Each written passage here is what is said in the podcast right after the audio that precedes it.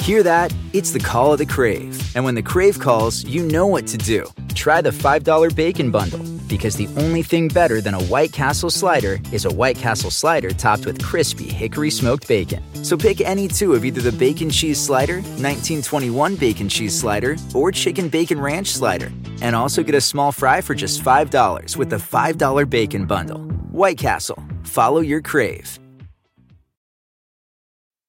This episode is brought to you by Progressive, where drivers who save by switching save nearly $750 on average. Plus, auto customers qualify for an average of seven discounts.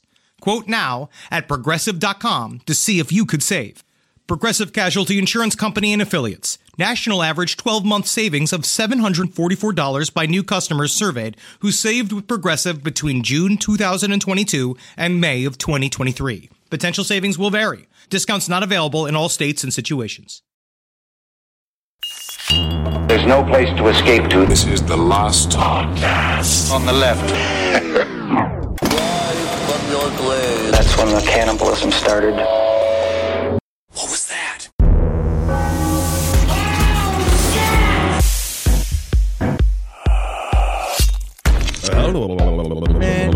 Just reading all this fucking hullabaloo.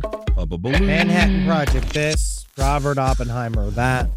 You know, I kept thinking, I mean, like, if this was the Queen's Project, that'd be nice. What do you mean? Because they would just be trying What's to make the Queen's the, Oh, you project? mean like- ultimate non greasy Zeppeli.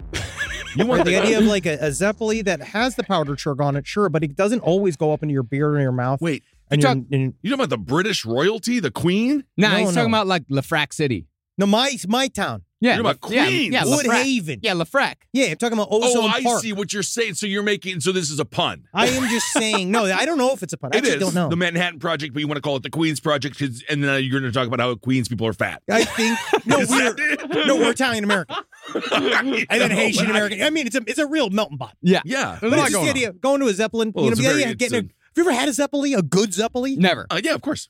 You've you never, have, Marcus. You You've definitely never have. had a Uh, is it zeppelin. You like have. is Yes, it a you have. funnel cake? Is it just a funnel cake by a different No. name? No, it's a zeppelin.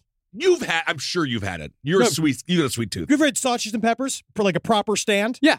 Yeah. Have you ever been to like a San Gennaro's? Did you ever go remember Are the you San hungry? Gennaro's festival? I'm starving. What's happening? I'm yeah, starving. I remember San Gennaro's Festival. I've, I've been. Yeah. Yeah, in Queens, Let's we hop used right to do into that. it. Every fucking week, we used to go. We used to have a bouncy castle for all the Yeah. fat men to go stare and watch the kids. They'd smoke cigars and then be like, don't break your fucking leg. And that's all they Right. do. That was the, Wrap it Oh, up. you what is wanted it? to wrap about it The Manhattan Project. it's the Queen's Project. Welcome to the last podcast on the left, everyone. Ben hanging out with Marcus. I'm and, sitting and here. All Hungry, I do hungry is Henry. read. All I do is read. Hungry, hungry Henry. I'm starving. That's all right. Not not a problem. Okay, we are on to part four of the Manhattan Project. Don't worry. This one's just as long as the last three. And if it was the Queen's Project, I mean, yeah. It was. A, All I right. just was. I just thought you were talking about the Queen. I All just right, needed here to we go. center my thoughts on a single bit. We've got it. So, when we last left the Manhattan Project, the espionage wing had successfully captured every member of the German team that had failed to produce an atomic bomb for the Nazis. The Mm. Pokemensch. Oh, These men were the infamous Uranium Club, and American forces had been successful in keeping them all out of Soviet hands. Good work, boy. Yeah. nice job. But when it comes to the science wing of the Manhattan Project, the main show, we've got to turn the hands on our World War II clock back about six months before the official defeat of the Nazis. You're talking Okay. about a clock that reflects years instead of the daily time, though. Well, So you mean months. more like I do think a calendar. It's A like we'll set the calendar. calendar Set- pages get back. in the ca- I want to make sure I'm sandbagging the show this week Yeah, to make sure we really Yeah. get to the center of our analogies. Turn Right. the pages back on the calendar Well, now- six months. You'll really understand how difficult it is to sandbag a whole show. well, we don't only have to turn back the calendar, we got to leave Europe altogether Okay. and refocus our series on Los Alamos in New Mexico, where the bomb was being built, and the Pacific Theater of World War II, where the path for the bomb was being paved, so to speak. Now, if you'll remember, the Manhattan Project had two sites producing fuel for two different types of atomic bombs because General Leslie Groves had gone with a scattershot approach to make sure we hit our target of developing a bomb before the Nazis did. Or maybe it was because he knew, according to some sources I have collected, that he knew Yeah. Mm. that the trigger bomb would never work and they had to find a new way to fake a bomb, and work all the way up to a fake testing site in order to Right. fake the bombings at Hiroshima and Nagasaki because it's so much easier to fake a giant international incident of war that changes the face of the planet Right. and, the, and the history than to just do it. Big if true. Big if I read a true. book that I'm deeply triggered by. It. Yeah, sounds like it. Well, out of the site at Oak Ridge in Tennessee, you had uranium. The stuff enriched there had taken a long road from the uranium mines of the Belgian Congo to Nazi Germany. And was it like a like a road trip? Was it fun? yeah, it was it was a road trip, a dog licked some peanut butter off of somebody's genitals on the way. Whoa, it was really fun. What kind of road trips have you been on? My goodness gracious. I was thinking more a skinny guy had sex with a larger lady and everyone laughed. I remember we were like, they can They won't be together. That's an odd couple. They'd never choose. But That's sometimes they do. strange. Yeah, sometimes they do. Well, this is the uranium that Boris Pash had stolen from the Soviets immediately after Germany's surrender. And that uranium would be used in the little boy bomb dropped on Hiroshima. It's kind of crazy that I'm both little boy and fat man. Isn't that nice? That's why you're an actor. yes. Yeah, and I'm the thin man. Hmm, that's That's, the- which is the prototype bomb. What's Ben? oh, I'm he's- just the plane. yes, Yeah. easy. That's- Ben 29. Ben, aka Enola Gay. That's you. Nola Gay. That was the name of the plane. All right. Only during Mardi Gras. well, Hanford site in Washington State, though, that was producing plutonium. Straight up American stuff that would be used in a bomb called Fat Man that would annihilate the city of Nagasaki. Man, making of the atomic bomb, I forgot just how fucking huge the Hanford site was and what they Yeah. did. They built a, a gi- it's like Mm-hmm. a, it's the size of an inside like in the the Empire State Building, but it's on its side and it's a uranium plus slash plutonium enriching factory. It was it's insane. I have no problem with what the bomb did, killing all those people. Okay, but let's get correct here. It's a person of weight, a person pre gout, a person who has diabetes. well, the stuff from Hanford site, that would also be the stuff used in the very first nuclear explosion in history, the Trinity test. now, by March of 1944, both sites had produced enough nuclear material for three bombs two to drop and one to test. Which is one to lick. Mm, that's my bomb. The scientists at Los Alamos had also produced two mechanisms for detonating the different materials the gun method and the implosion method, both of which are far too complicated for us to explain. Here, I'll try. Okay. The gun method's all about slapping shit together. Okay. it's slapping like yeah, I sometimes will, like I'll have one piece of roast beef and I'm like Mm-hmm. mm, that's not enough. and Yeah. You I, want I more. put an, I put another slice on there, right? Because Uh-huh. I like to just eat a free hand. I Yeah, don't make, of course. I don't spend time making sandwiches. Bad, bad, bad. Sure, Right, right, absolutely. Well, Technically, that's what bodybuilders do. That, that- look at me. All I'm doing Absolutely. is building my body. Absolutely. and uh, the uh, that's how you do. You slap them together, Yeah. right? You shoot one bead of uranium at another one, and it makes a boom boom, Okay. right? And the other one is a simultaneously a circle of explosions around a piece of whatever it is, the built up plutonium, whatever it is, and in- Uranium. In, order, to, Uranium. oh man, already we Uh-huh. shouldn't be complex. I shouldn't be trying to No, do you this. got it. You got but it. it Three explodes. sentences or It so. explodes in a, a Around. circle in a perfect dodecahedron, Right. which is also the symbolic actual entity of the 3D version of the universe, which is why when J. Robert Oppenheimer blew up the second bomb that used the implosion technique, that's what ripped open the fucking veil that Uh-huh. allowed the aliens to come through Oh. and look at us. Ah. All right. Because it was a symbolic gesture. So Alistair Crowley gets in there as well. Okay, well, I very see. powerful. Well, you are correct in that it was a plutonium bomb. Now that I'm thinking about it, the implosion method was the plutonium method. There However, you go. the second bomb dropped was a uranium bomb that was used with the trigger method. So, therefore, your argument is null and void, sir. Well, isn't that exciting? to understand You're doing great. It's kind of like a species reveal for the aliens as well. But the explosions around the nice? bomb create a little, it squishes the material and then it blows up. Yeah. Okay. Yeah. like that. Perfect. Nailed it. But incredibly, the gamble of General Groves, the scattershot gamble, it paid off double. As it turned out, both plutonium and uranium were viable for weaponization. It's like they want us to kill the Japanese. It was like they wanted us to kill the Nazis, but then they finished up too quick. And I'm sorry Right. to my wife for that as well. Hmm. Additionally, the gun method for detonation that used uranium was almost guaranteed to work to the point where they felt like testing it was a waste of precious uranium 235. Hmm. And if you're the author that wrote an entire book trying to debunk the fact that there was a bombing at Hiroshima and Nagasaki. You just have to understand they did test it to see if it could work. There was it was already there. Smaller They fight- already- you're at a fighting small with size, but shadows, they already buddy. knew. They already knew. You're fighting with shadows. No one, no one knew that that book existed. I'm so I don't triggered. think that author is still alive. I don't know. However, the implosion method using plutonium, that was far more complicated, and plutonium was easier to produce. So a full-scale test was planned to see if the Manhattan Project could go two for two. Oh wow! Now, the name chosen for the test, Trinity, that was a deliberate choice made by Robert Oppenheimer. So nerdy. It was very nerdy. It was inspired by a poem about death by World War I poet John Donne. Beautiful writer, by Sure. the way.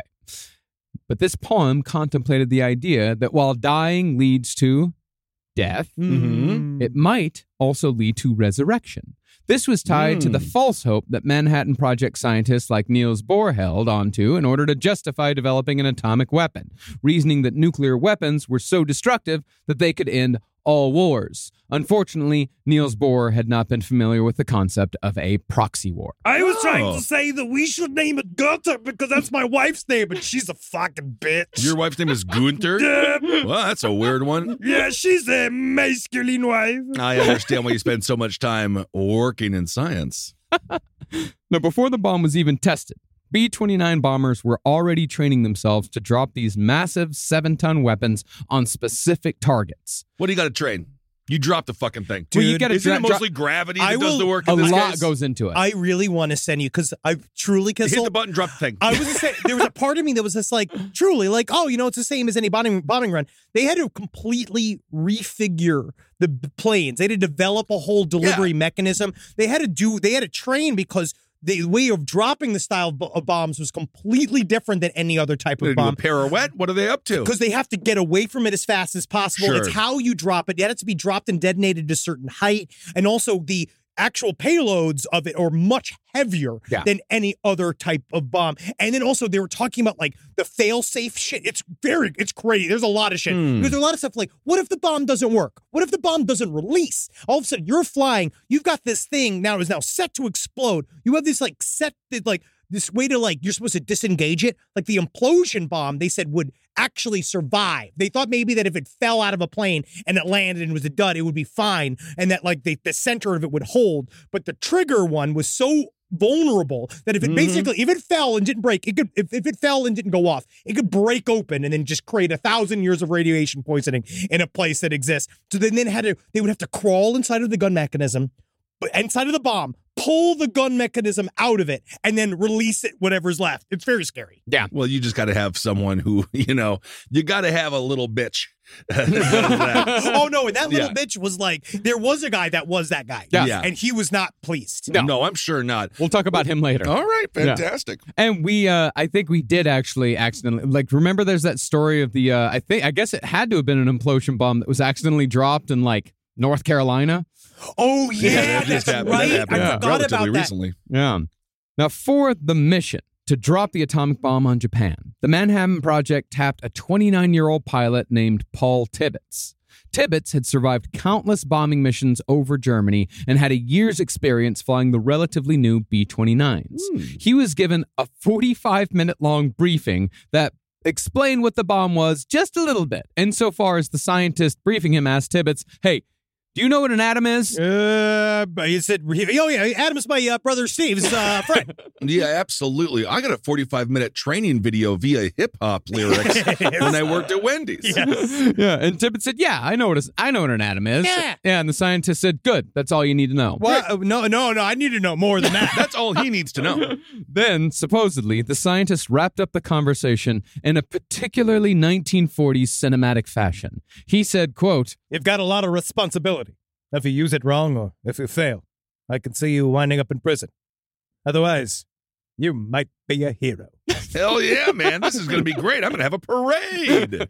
And so, starting in December of 1944, Tibbets began flying missions over Japan in B 29s loaded with so called pumpkin bombs that were roughly the same size and weight of an atomic bomb. Much like the Fat Man bomb, each pumpkin bomb was about 10 feet long, five feet in circumference and it weighed about five tons. It's a hell of a pumpkin. I definitely would get super nervous as I'm sitting in the rolling hills of Japan watching them drop these giant, like, obviously fake bombs, right? Like, these Yeah. fake bombs are landing, and you're like, oh, that looks like a pretty big bomb. And it's like, oh, they're Right. practicing? For what are they practicing? Very uh, large scale, sort of Green Goblin approach. I It's very suppose. similar. Yeah. Yeah, they must have been like, what? The, what are they up to? That's not good. it can't be good. Well, some of them were inert. Some though were filled with explosives. Just so as- they for didn't fun. really yeah, just for fun, just to Because see what would happen. We're already bombing them. Yeah. Well, yeah. But the main point of a pumpkin bomb was to make sure that the pilot didn't drop a $2 billion weapon on the outskirts of the target, or worse, from a funding perspective, in the middle of the ocean. Think of the funding concern. Uh, of course, you always have to. How is Epstein going to give us more money after this? I don't know. You, you oh, you have, uh, uh, come on my face.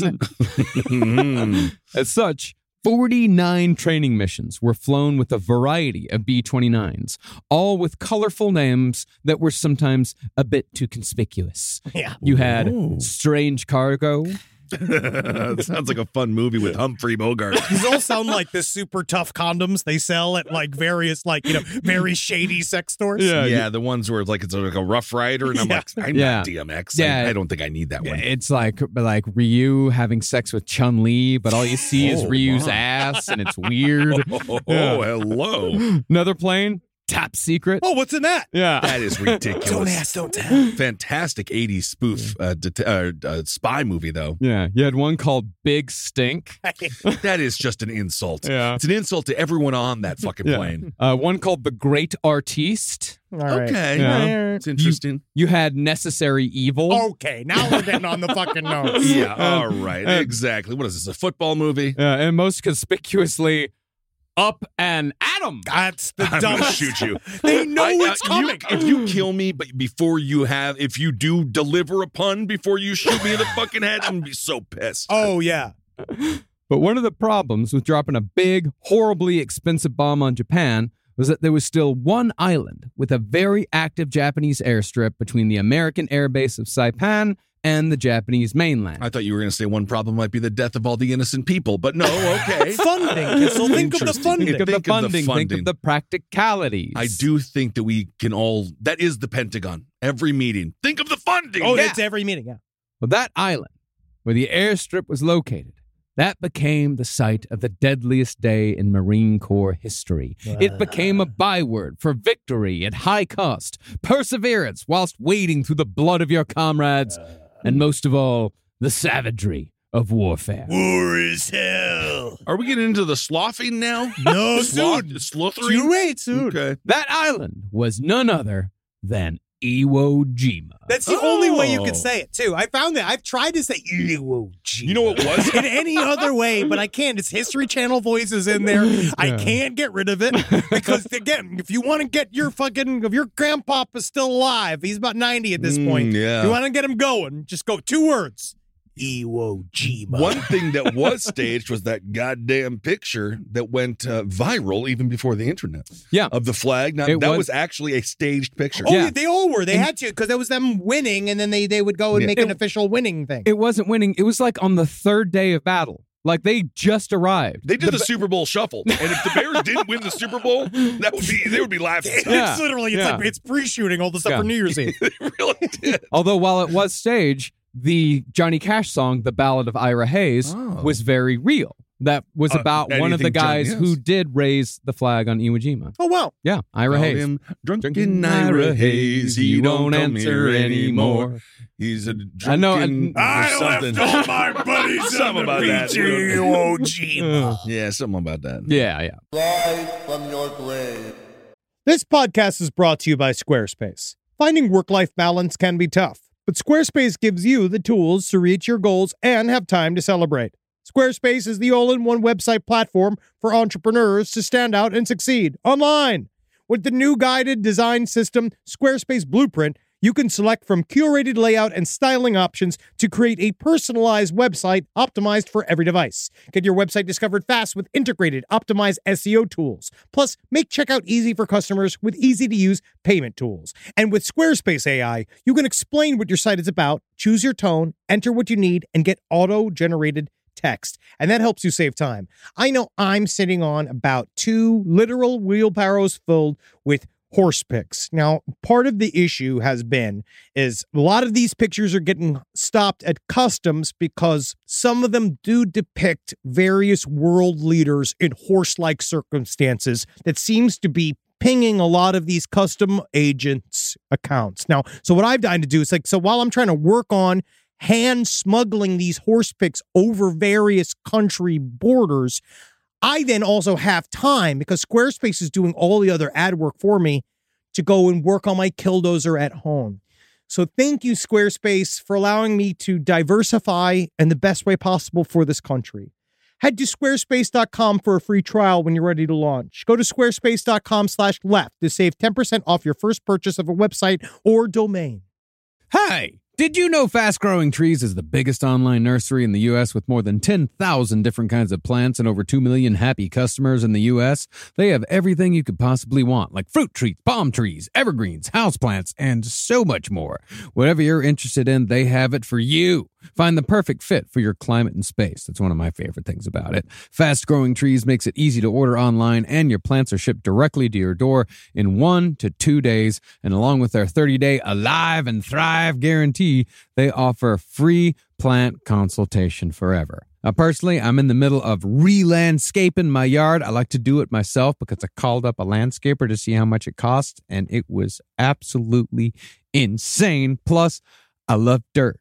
I love getting my hands in the dirt and I love planting things myself. And fast growing trees has given me some wonderful plants that I can use. Like I got this uh, Texas sage, it's purple. I've dug up a whole bunch of horrible bushes and shrubs up in front of my window and in front of my house and put some purple Texas sage up there and it's going to thrive and it's going to look real good. And I didn't even have to go to a nursery to buy it, it came to my house.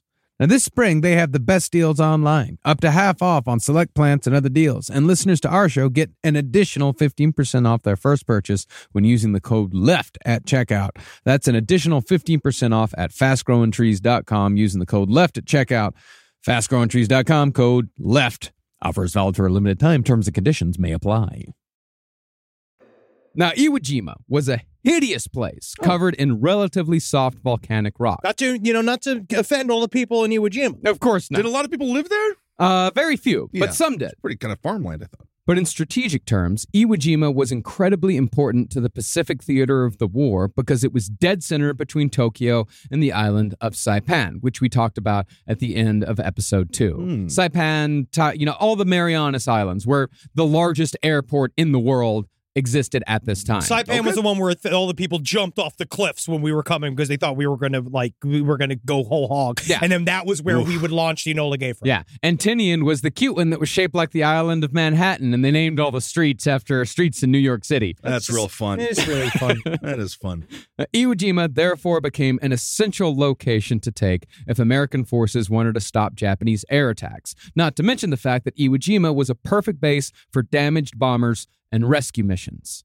Now, while the Manhattan Project was not the sole reason for the Battle of Iwo Jima, the battle was certainly essential to the Manhattan Project's success. And since it is a fascinating and brutal struggle, let's get into what the Marine Corps and the Japanese Imperial Army both went through during that long month in the winter of 1945. I'd we're, in use, Marcus, uh, we're really in Marcus's history happy place. Here. This is Yeah. good. I would use super glue on the tarmac. I'd glue all their plans down. Jello. I actually think You going Jello? Well, sticky? you're going. I'm going slippery. But isn't that gonna that's gonna cancel each other out? Now they're just able to fly again. I hate. I don't know. Ah, Now, the Japanese general in charge of defending Iwo Jima Tadamichi Korabayashi. He came from a long line of men who would all serve the emperor. But where Korabayashi was a general, the four generations before him, and this tells you where Japan was in their history, the four generations before him had been fucking samurai. Yeah, man. Also, every time Marcus, you say his name, you look up like you want an applause break. Uh, but I will say that just millions of people say that name every day. Oh Yeah. yeah, yeah, yeah, No. you know, and you're and you're still making someone extremely mad, no matter what. Tadamichi Korabayashi. Kodabayashi. Killian. Interestingly, though, Kodabayashi had studied in the United States at Harvard as a military attache in his youth. A lot of guys studied in America. When he wasn't at Harvard, though, Korabayashi road tripped across the country and took a special interest in Detroit.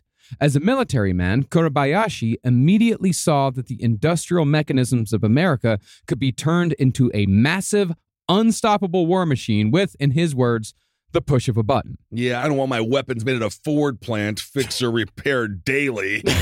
the four the four plants uh built was many many many many of our war machines Yeah, fixed Yeah, or we did. repaired daily. But he paid attention Not to those. because Henry ones. Ford didn't love the Nazis, though. That's the thing is that he loved. yeah he did well in this kurabayashi was absolutely correct and when he learned that his people planned to attack Pearl Harbor, he privately told his family that America was the last country in the world that Japan should fight. And all it took was one trip to Motown.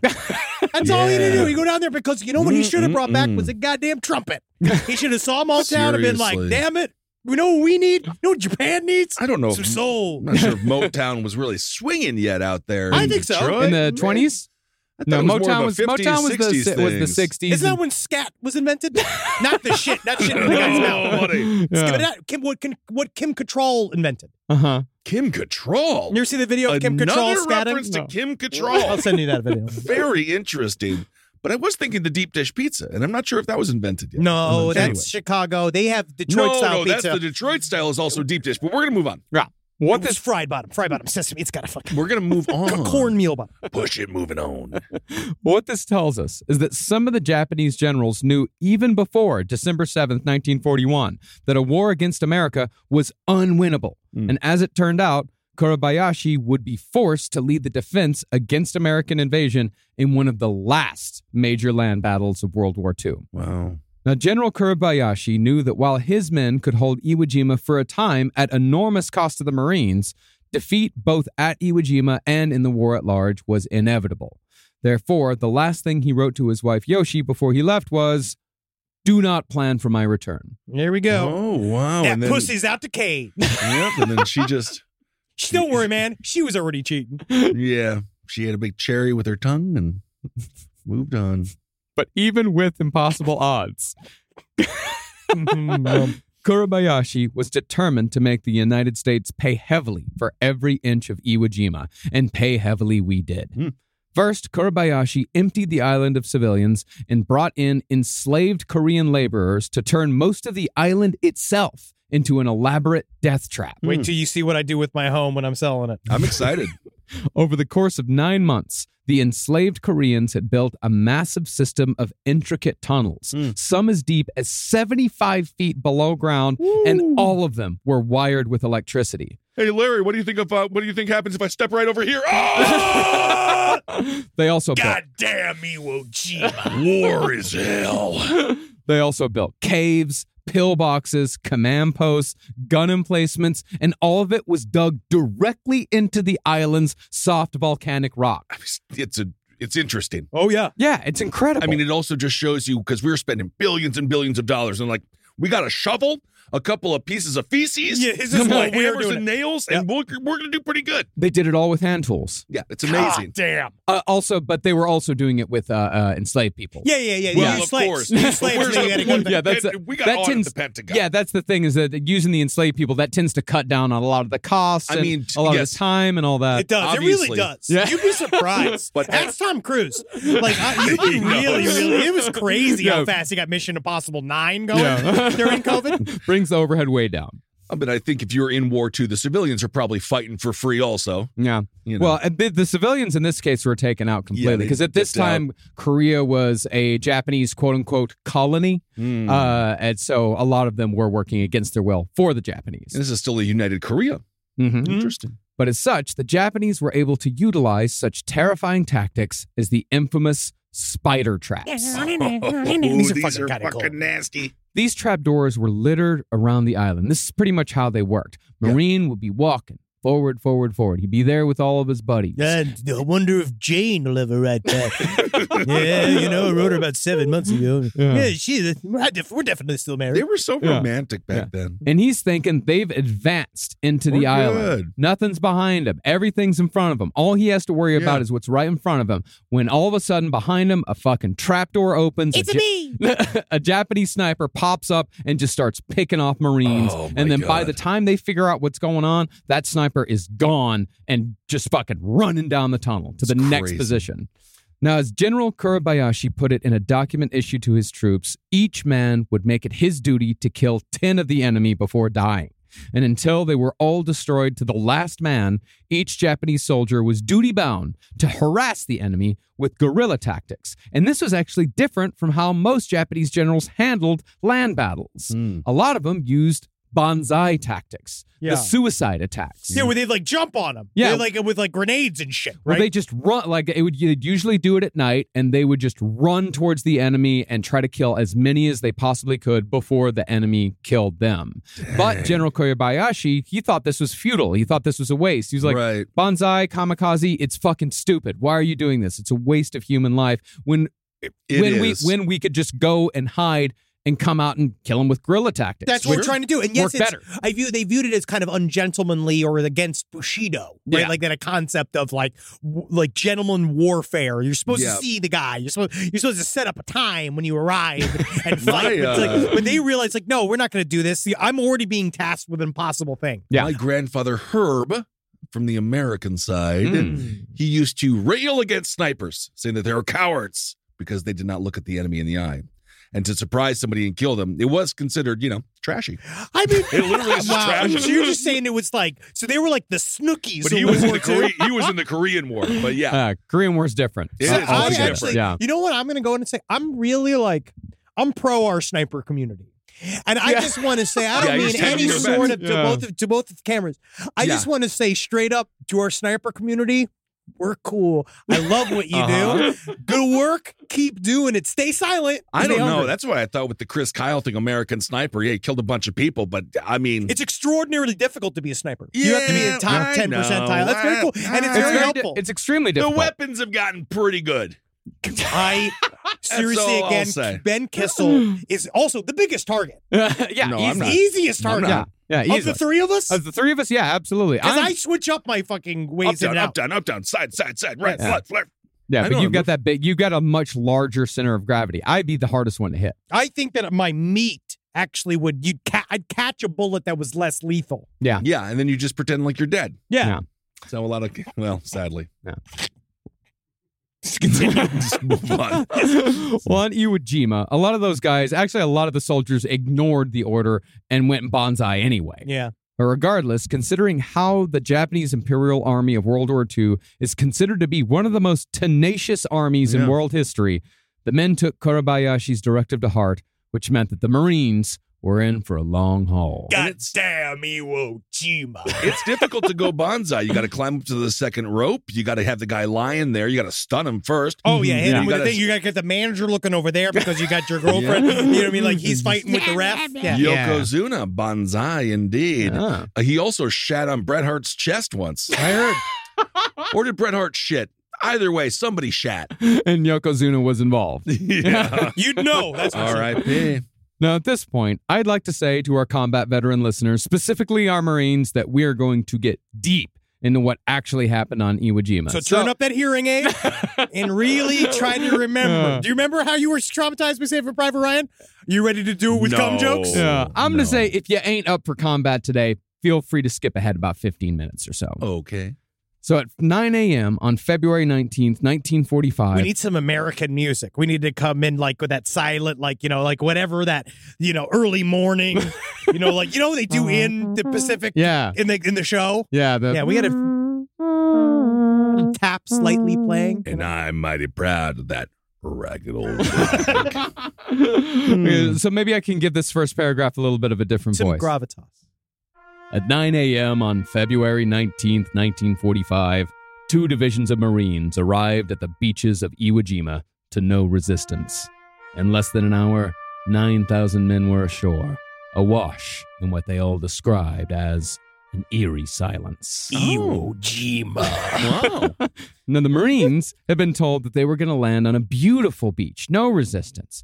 But what they found instead was a 15 foot high slope of soft volcanic ash that slowed them down considerably. yeah. Yeah, What the because they, Ja- already- 'cause they do March. well, what the Japanese had done is when they dug out those tunnels, what they had dug out, they had thrown on the beaches, and that gummed up the works entirely. Mm. Hmm. Now, This is a big problem because the plan was for the Marines to land on a clear beach in waves, and each group was supposed to be much further inland when the next group arrived. But because of the ash, the Marines were slowed down considerably and they got bunched up on the beach. I mean, they really should have sent the memo out to the Japanese telling them we're coming. Could you please not It's do like, that? It would Hey, make it let's think more about this. difficult for us. Always Mm-hmm. Tidy it send up. a text. Mm-hmm. Always. Oh, And once General Korebayashi felt that there were enough Marines ashore to make it worthwhile, the shelling and machine gun fire began. So nothing. I mean, this is easier than they said it was going to be, huh? No That's- problems here. That's what they thought, you know, Oh, and that no. that happened quite a bit. I mean, it also happened like in Okinawa too, where the, it's just they just don't know that there is a tactic Right. being played upon them. Yeah. It's very smart. Yeah. From the recesses of the caves up above, dug into the volcanic rock, Japanese machine gunners opened fire from the darkness. Marines attempted to return fire, but they only had brief muzzle flashes to ascertain the machine gunner's position. Besides that, the constant shelling of artillery made it difficult to line up a shot. Soon, the machine gunners and the artillery had filled the beach with dead bodies, and since they were bunched up in such a relatively small area, each shell blew the corpses into smaller and smaller pieces, sending them flying into the air. the beach was soon littered with limbs and torsos that were continually taken out and back in by the tide, and strewn amongst the gore were dozens, if not hundreds, of Valentine's Day cards that had been delivered to the dead and dying Marines just days before. And I actually have to say, I, I did get an early screener of Oppenheimer, and when they played "It's Raining Men" over this scene, I thought that I- that, I I, thought could that that not was so believe rude. the distaste, I thought it was so the rude. distaste that they would show. you're trying to bring some levity to this. This serious. You're going to bring levity to this. But honestly, I do appreciate because then it segued to "It's raining, man." It was. It wasn't And then it got version. very- it was a yeah, rendition. The yeah, rendition it got was much acoustic, nicer. Yeah. I- Yeah, it I- was. wow. Yeah. Wow, what a bold This is disgusting. decision. Rude. Pete Davidson just shows up. Unbelievable. he was like a magic crab. Or something. Oh, I mean, he'd be great at that. He'd be great at that too. Well, on that first day, out of the 30,000 Marines who landed, 2,420 died. As was written in the making of the atomic bomb, men tripped over 15 foot long strings of intestines as they tried to avoid bodies that had been cut in half at the waist by machine gun fire. Due to the artillery shells, legs, arms, and heads bearing only necks lay 50 feet from the closest torso, which may or may not have been once enjoined to those limbs. But despite the gore and horror, the Marines pushed through. Wow. Godforsaken Iwo Jima. That is so. I might just say, can we go back All right, now? well, though, but also is think this? Are about we done Yeah. now? you're such a good soldier. Your intestines are fighting. Oh my god! It really is the beginning of Suicide Squad. And this is day one. Behind those 30,000 Marines who'd stormed the beach at Iwo Jima, a further 40,000 joined them in the following days for a brutal battle that would last well over a month, making it the bloodiest battle in Marine Corps history. Wow. On the second day of battle, one soldier remembered seeing a fellow Marine receive a direct hit to the face from a Japanese shell. It blew away his jaw, exposing his teeth while also blowing open his skull. Lying atop the Marine's right ear was a ball of gray matter that used to be his brains, Ah. but incredibly, he was still alive. Oh, All, all the Marine could do was make a motion with his right hand, asking one of his corpsmen to finish the job. And quite swiftly, one of his fellow Marines obliged the request. And I tell you what, yeah, yeah. When I, when I saw that, yeah, there was a lot, but uh, No, I'm fine. You're fine. I'm absolutely fine. Yeah, you know, one that's thing I have good. really learned from that, truly, honestly, one of the biggest things I learned from Iwo Jima wear sunscreen. Yeah, you're gonna want some sunscreen Yeah, there. If you could apply it to your brain somehow. God, just the Uh, that idea of might the guy work, just too. going, "Ah, yeah. But you know what? Don't worry about it. In 20 years, we're gonna have the microwave. You're gonna love the microwave.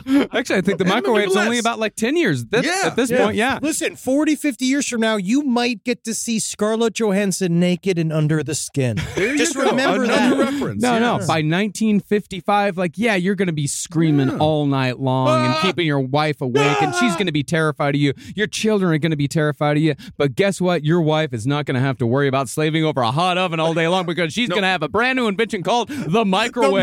microwave. microwave. Also, popcorn that works on the stove. Easy.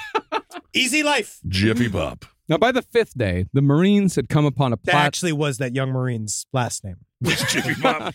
Alexander Jiffy. That's where it came from. That's all that Bizarre. I'm yes. Now, by the fifth day, the Marines had come upon a plateau that was home to four defensive positions that came to be known respectively as Hill 282, Manami Village, the Amphitheater, Ooh. and Turkey Knob. The- Uh, turkey knob. okay. Uh, who named that one?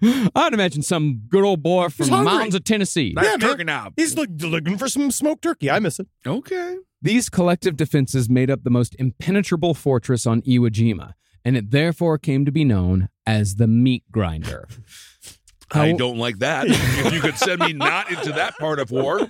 However, the Japanese could only hold out for so long. Not only were the men on the island running out of supplies, but Japan itself had very little to give. The only resupply came when three Japanese planes tried parachuting medical supplies, food, and ammunition. All three were shot down, and only a small amount of relief fell within Japanese territory. This was the only attempt to resupply the Japanese during the Battle of Iwo Jima because that's all they had. All right. The Marines, meanwhile, were not only one hell of a fighting force, but they were also blessed with, if you look at it in a relative sense, infinite supplies. Yeah, because we had built a whole chain of supplies like up to this point. It's all right there. yeah. When we've, you know, we've taken the Philippines, we're fucking, we're in it. Like we're there. And of course, that is owed to the incredible industrial power that General Kurabayashi had seen for himself decades earlier. He was seeing himself proven right. Mm. Therefore, the Marines slowly took Iwo Jima inch by inch. Yikes. Good Dan Carlin voice. Yeah, inch by inch. Now, when Uh-huh. it came to the terrifying weapon, Yeah. What are we talking about here, guys? Hey, You you're guys, horny. E what are we Uh, talking about? Iwo Jima. Wow. now when it came to the terrifying weapons of World War II, the one that soldiers and especially the Japanese tended to fear most was the flamethrower. Yeah. That makes sense. That checks out. Yeah. That's definitely top three. Now, when one thinks of a flamethrower, Have you you- seen the Dick Ripper? Oh, that's bad. Yikes. Yeah. Now, when one thinks of the flamethrower, you usually have an image of a guy with a big tank on his back standing 10 feet from another soldier, letting loose a stream of drippy flame that immediately engulfs the target. Oh, you don't want to cast me? Yeah. Oh, you want to cast me? Yeah. Yeah, I think about it all the time. Of course, of course. Yeah, of course. And indeed, some men did die like this. A flamethrower jet burns at over 2,000 degrees Fahrenheit, just a hair hotter than the temperature inside a crematory. While death does come relatively quick, it is preceded by instant agony and terror as the thickened fuel clings to the skin and clothes, making stop, drop, and roll a non starter. I Yeah. mean, yeah, you're so fucking dead. Yeah, yeah, yeah. At that And a lot of point. times it doesn't happen with easy access to a pool. Oh, that's yeah, yeah, unfortunate. it's never really like I- an Airbnb. You never like hit with one like at a Vegas like resort. Yeah. yeah, Yeah. I feel like even if pool it would because it sticks to you, Think of it as a flame coat. it's a flame coat. Yeah, a whole bodysuit. You Yeah. yeah. think of that. Oh man, that's horrible. But when it came to field battle, flamethrowers weren't always great weapons, as many flamethrower operators learned on D Day. Oh yeah, I it's like learned they're from carrying a pack of yeah, gasoline. I learned it from my last playthrough of Wolfenstein. Yeah. You just shoot it and it explodes. It's awesome. Yeah, Oh, yeah. A yes. single bullet to a flamethrower tank usually caused the operator to explode in a ball of napalm and flame. And you get to go, ah! Ah! Great stuntman work. yeah. That's what these wars have provided for the past almost hundred years of cinema. Wonderful work for stuntmen. Well, therefore, flamethrowers were mostly used in battles like Iwo Jima to clear out caves and bunkers. They weren't front-line guys. Makes sense. During a push at the meat grinder, for example, the entrance to a cave was first saturated with fuel, then the flamethrower was brought in to flush them out. Those who didn't asphyxiate in the cave when they tried running further in to escape the flames, those guys were set on fire and they Oh. ran out of the cave as burning torches. According to the Marines, the flamethrowers were the only weapons that the Japanese truly feared, but the flames were only half the point. While a flamethrower does indeed produce death and destruction, you've also got to be fucking insane to use a flamethrower. I think so. And that sort of psychological edge was important in battles like Iwo Jima. oh it's yeah. intimidating. It's an intimidating look. Well, it's X factors. Mm-hmm. Mhm. What Dan Carlin brings up all the time. Those things that are a part of history that you are like, just the no one wants to be hit with one. You know, and, I don't wanna and- be hit with one. And as soon as the flamethrowers get broken out, everyone's like, "Oh man." Oh shit. I we already called this place the meat grinder, which I thought was fairly unpleasant enough, and I It thought is it would unpleasant. discourage people coming here. Mhm, But right. apparently, the flamethrowers are really going to make this sort of a hot meat grinder. I guess, yeah, it would. I mean, I suppose the meat grinder does make you think that there's some weapon that just grinds up human bones as you approach people, but uh, I don't think that's really practical. It took them a week to take the meat grinder, and they called it the meat grinder just because it was waves after. Yeah, they yeah, couldn't everyone's figure it out. dying in there. Like Yeah, everyone was also- just di- they just couldn't figure out how to fucking. They knew they could figure it out eventually, but it took a lot of lives. And in honor of pride, of course, make sure to go for two for ones between four to seven at Meat Grinder, uh, M E E T Grinder, right here in beautiful Burbank, California. now, after a month of fighting on Iwo Jima, almost seven thousand Marines had been killed, while almost twenty-two thousand had been wounded. The Japanese, meanwhile, had lost twenty thousand men.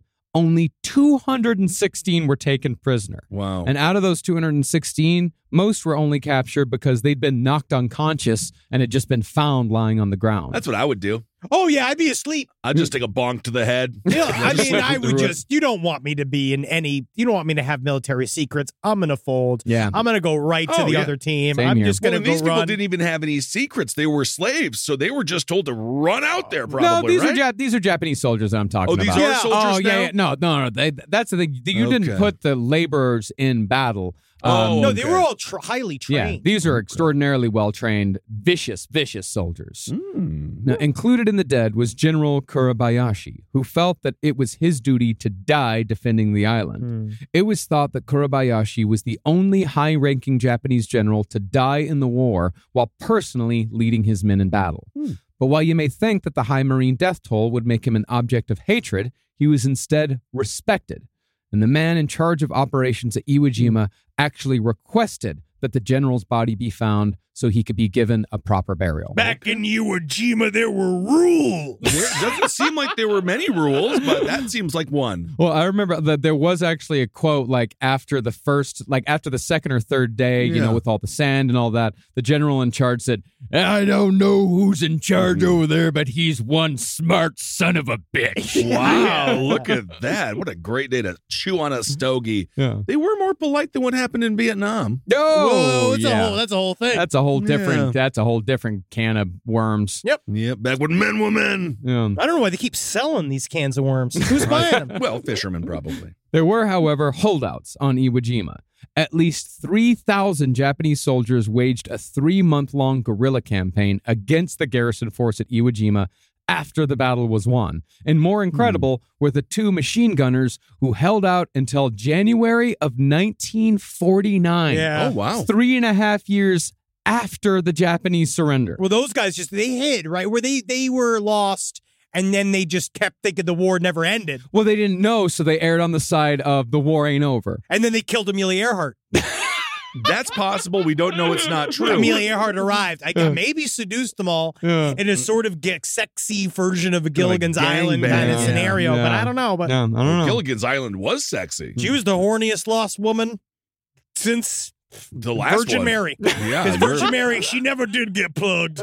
Well, she did. She I did. think she got plugged after. Then they never s- talked about what happened after the Virgin. I Mary. think Oh, that yeah, she once she- cheated on Joseph. Yeah, once you got her shit popped by the Lord, it's a long list. Try to get No. up in that, get them seconds.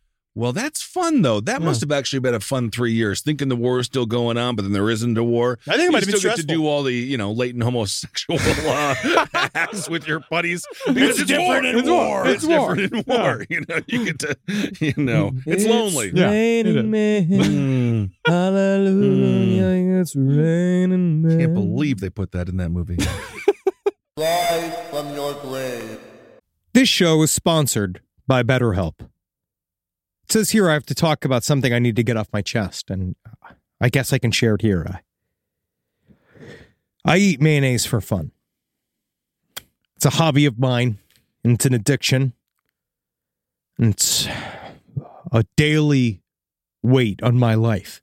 How much I need whipped egg whites and oil crammed into my veins as soon as I wake up. And a lot of people carry around a lot of different stressors, big and small. Some people are presidents, some people are soldiers, some people have to eat mayonnaise, especially with hard boiled eggs, which is what I eat for lunch.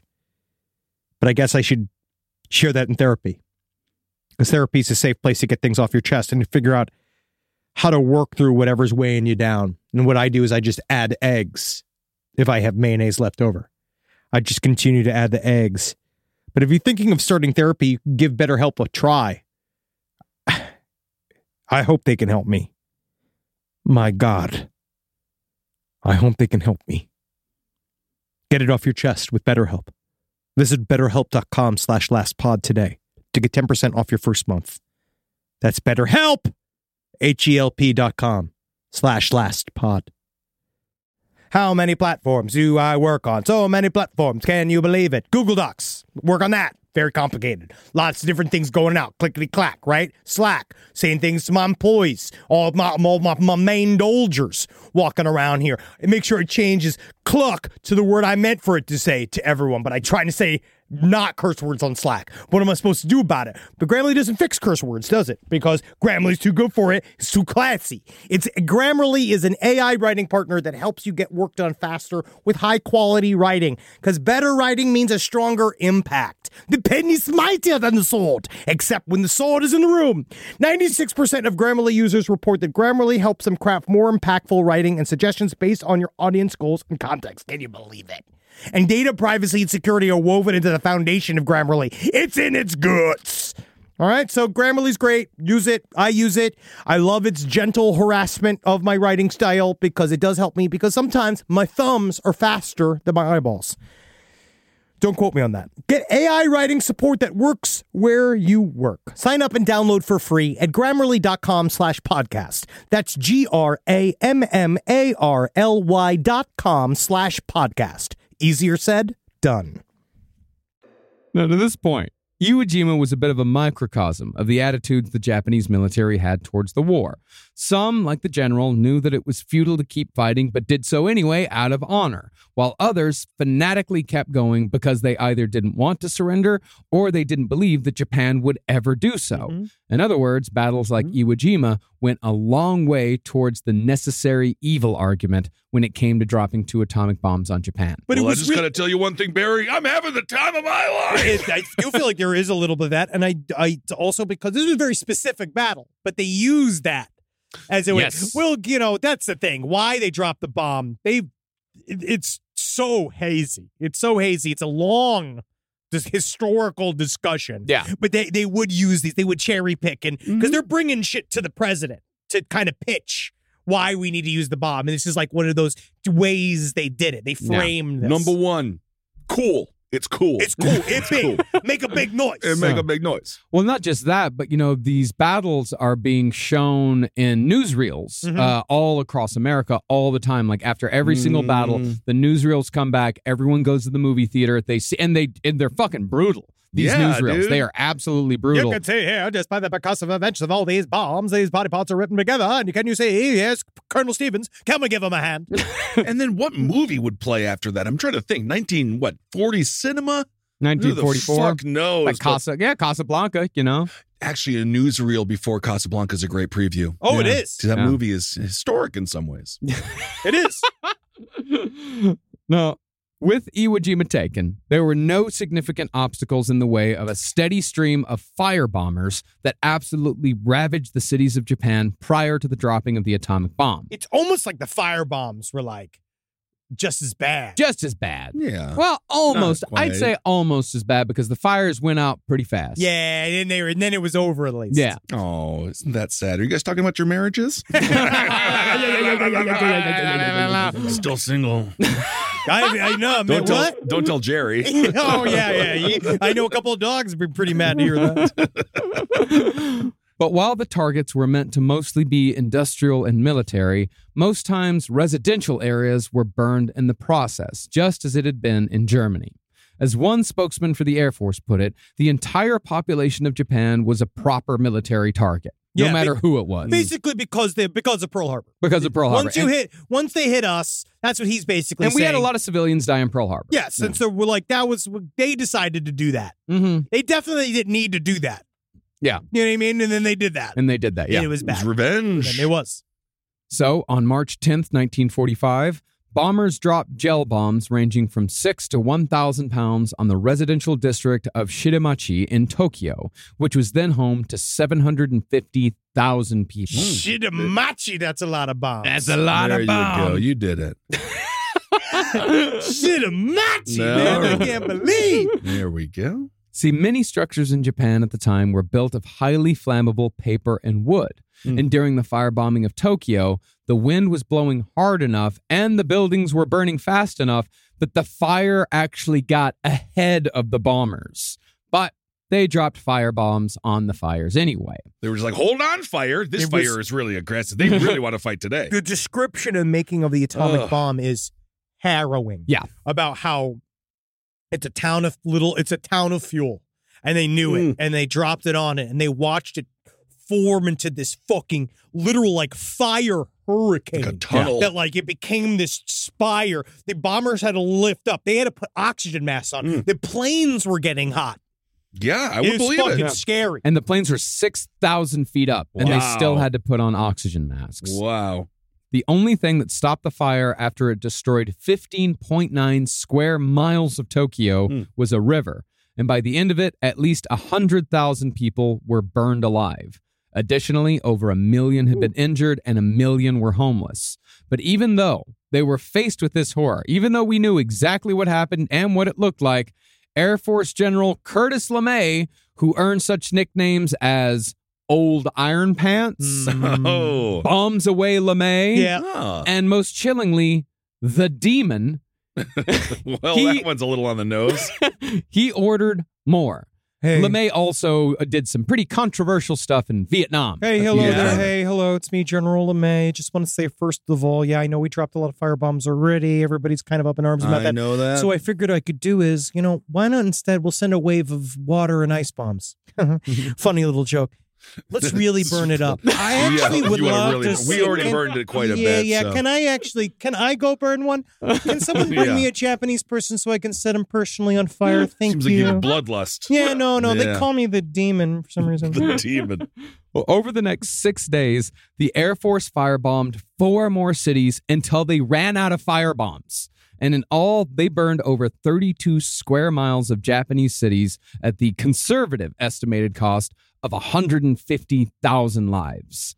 That number, by the way, beats the lowest estimate of deaths attributed to the bombings of Hiroshima and Nagasaki by about 40,000. See? That means that technically See? technically to the point of pure slaughter, firebombing was more effective and less expensive than an atomic bomb. Yay. Well, here you go. uh, But, in the end, But we did with Oh, one. that, well, that's the thing. In the end, it's all about that big mushroom cloud. It You wanna really see is. the mushroom cloud. And- you do want to see it. don't you? Apparently, it was beautiful. We'll Yeah. get into that next Mm. episode. hmm Well, we've all seen it, haven't we? We've seen some. The mushroom cloud. No, the, the, We've seen mushroom clouds. There's only one picture of the mushroom cloud at uh, Hiroshima. Next week, I'll go into more detail of the horrific beauty of the mushroom cloud. Yes, indeed. I'm happy it wasn't a broccoli cloud. You ever smell one of those? Well, let's Let's get right into it. Yuck. Hey, buddy, you've been eating some broccoli? Yeah, I'm trying not to die from diabetes. Yeah. like you better if you did. That's- And so you I'm may just- uh, be I'm part of the broccoli brigade. You know? All right, everyone, turn around and march backwards. and fart and fart and fart. And there's our general, Captain Marcus Farts. God damn it, I'm here to win the war. I ate five pounds of broccoli today, Kevin. They really fart bombed that place. Stupid. Yeah, well. and so you may be asking while America was burning hundreds of thousands of innocent civilians alive in their homes over the course of a few days, what were the boys over at the Manhattan Project up to when it came to figuring out how to vaporize almost as many people in just an instant? Uh, they put up a production of arsenic and old lace. that is real. Oh, and it's completely wow. legit.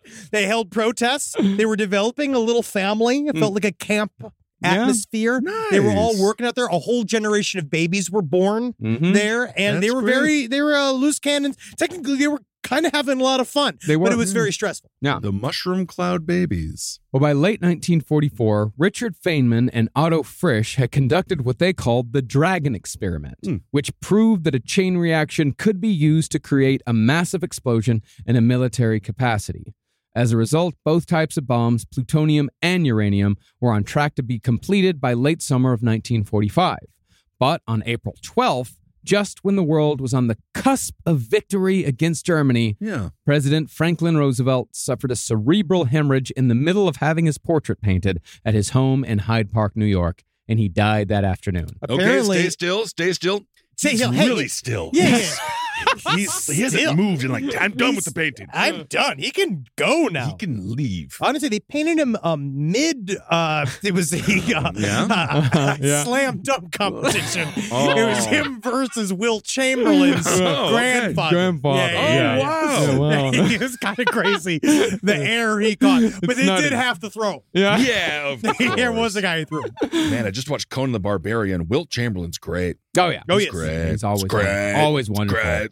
Replacing FDR was one of the most consequential figures of the 20th century when it came to setting the stage for the Cold War with the Soviet Union. And it could well be argued that had this man not been in charge, Mm. the dropping of the atomic bomb might have been handled differently. Fuck you, I know what I was doing. Yeah. I don't think even he wanted it. No, I don't He's such a little bitch. No, he wanted it. He Yeah. absolutely wanted it. Because everyone thought he was weak, and then he's like, "Nah, man, so he Well, that not he necessarily. was tiny." He was definitely a Cartman of presidents. yes. Well, instead of FDR, the man who had the power to make the decision of if, when, and how the bomb would be dropped was FDR's vice president, Harry S. Truman.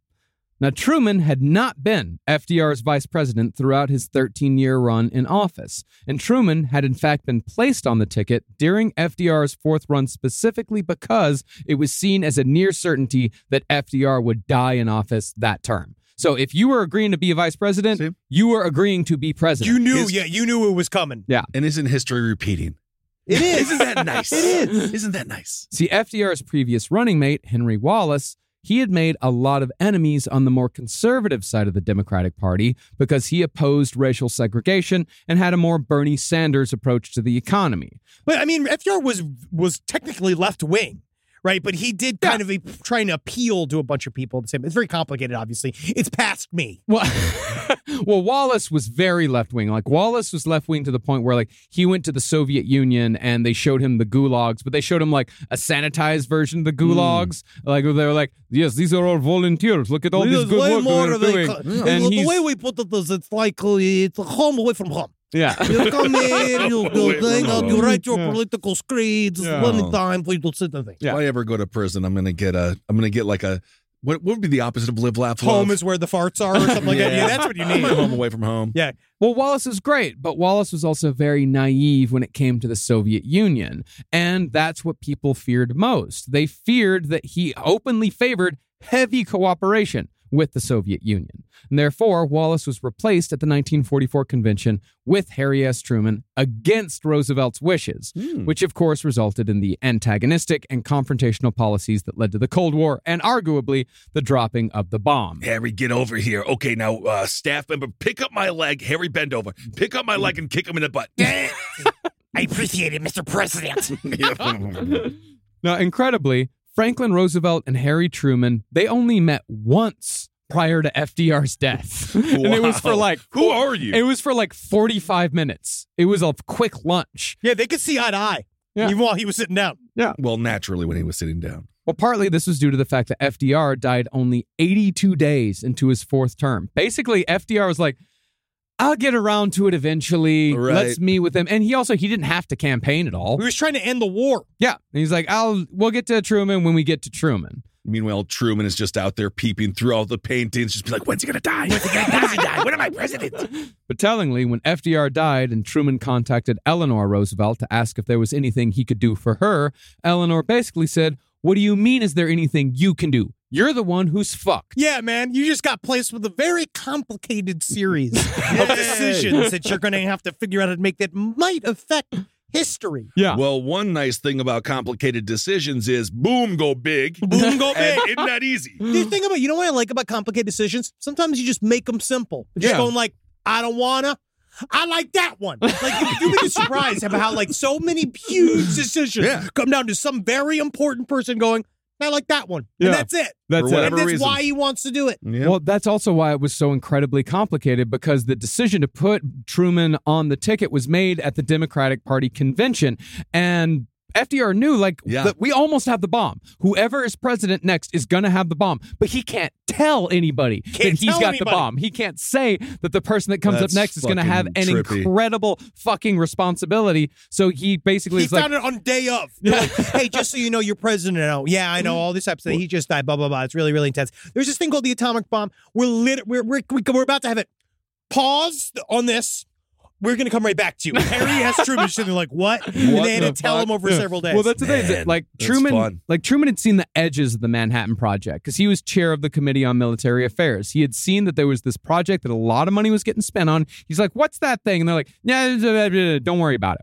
And when need he to know basis, and you don't need to know. and when he became vice president, he was told like, "Hey, there's this thing called the Manhattan Project. You'll find out about it one And then day." he did a great bit about how if it was the Queen's project, it would Yeah, be like again. more like a Zeppelin. and if, and because he was president, they're all like Yeah. incredible. That's the best bit I've ever heard. Make it a shirt. Yeah. That's That- incredible. Uh, That's fun though. When the conventions before they were all a ruse, Yeah. when they would actually promote somebody new, like that must have been like stunning. Yeah, it must Yeah. have been fun. It must have been. It when they're feels like, like Delaware goes for Truman, and then people are like, yeah, "Whoa!" when Yeah. they were They go trying to mad. like like actually run the country. yeah, this is kind of fun. But just after FDR died, same day, in fact, Truman was given the full scope of just what had been going on in the deserts of New Mexico for the last few years. He's literally just getting done bouncing in the president's chair. Just be Yes. like, "I'm here now." Faithfully, on the same day that FDR died, Otto Frisch had given Oppenheimer a report on the success of the Dragon experiment. So not only was Truman told of the Manhattan Project, he was told that, holy fuck, this thing actually works. So if you want to destroy an entire city with one bomb, you can. This is the best day of my life. you can actually they have released journal entries from Harry S. Truman, but him writing right after finding out about the Yeah. Manhattan Project, and you you can feel the terror that he has. Oh, in- yeah, it's in a lot of the- in holding responsibility. this responsibility, It's a he's lot of like it was like you can feel the terror of like I wish I wouldn't have said yes to this. This is horrible. Yeah. Right. Now, after it became clear that the bomb was an was an inevitability, the scientists at Los Alamos, Niels Bohr chief among them, tried convincing the U.S. officials that we needed to share what we knew about nuclear weapons with the Soviet Union so as to prevent a nuclear arms race and an eventual nuclear holocaust. And boy. Wow, yeah. and that just oh wow, and they all Really? jumped on that. Yeah. Yeah. but the thing is, had Henry Wallace been president, Oh yeah. it's somewhat likely that this might have happened. Yeah, all of history would be very different. Yeah.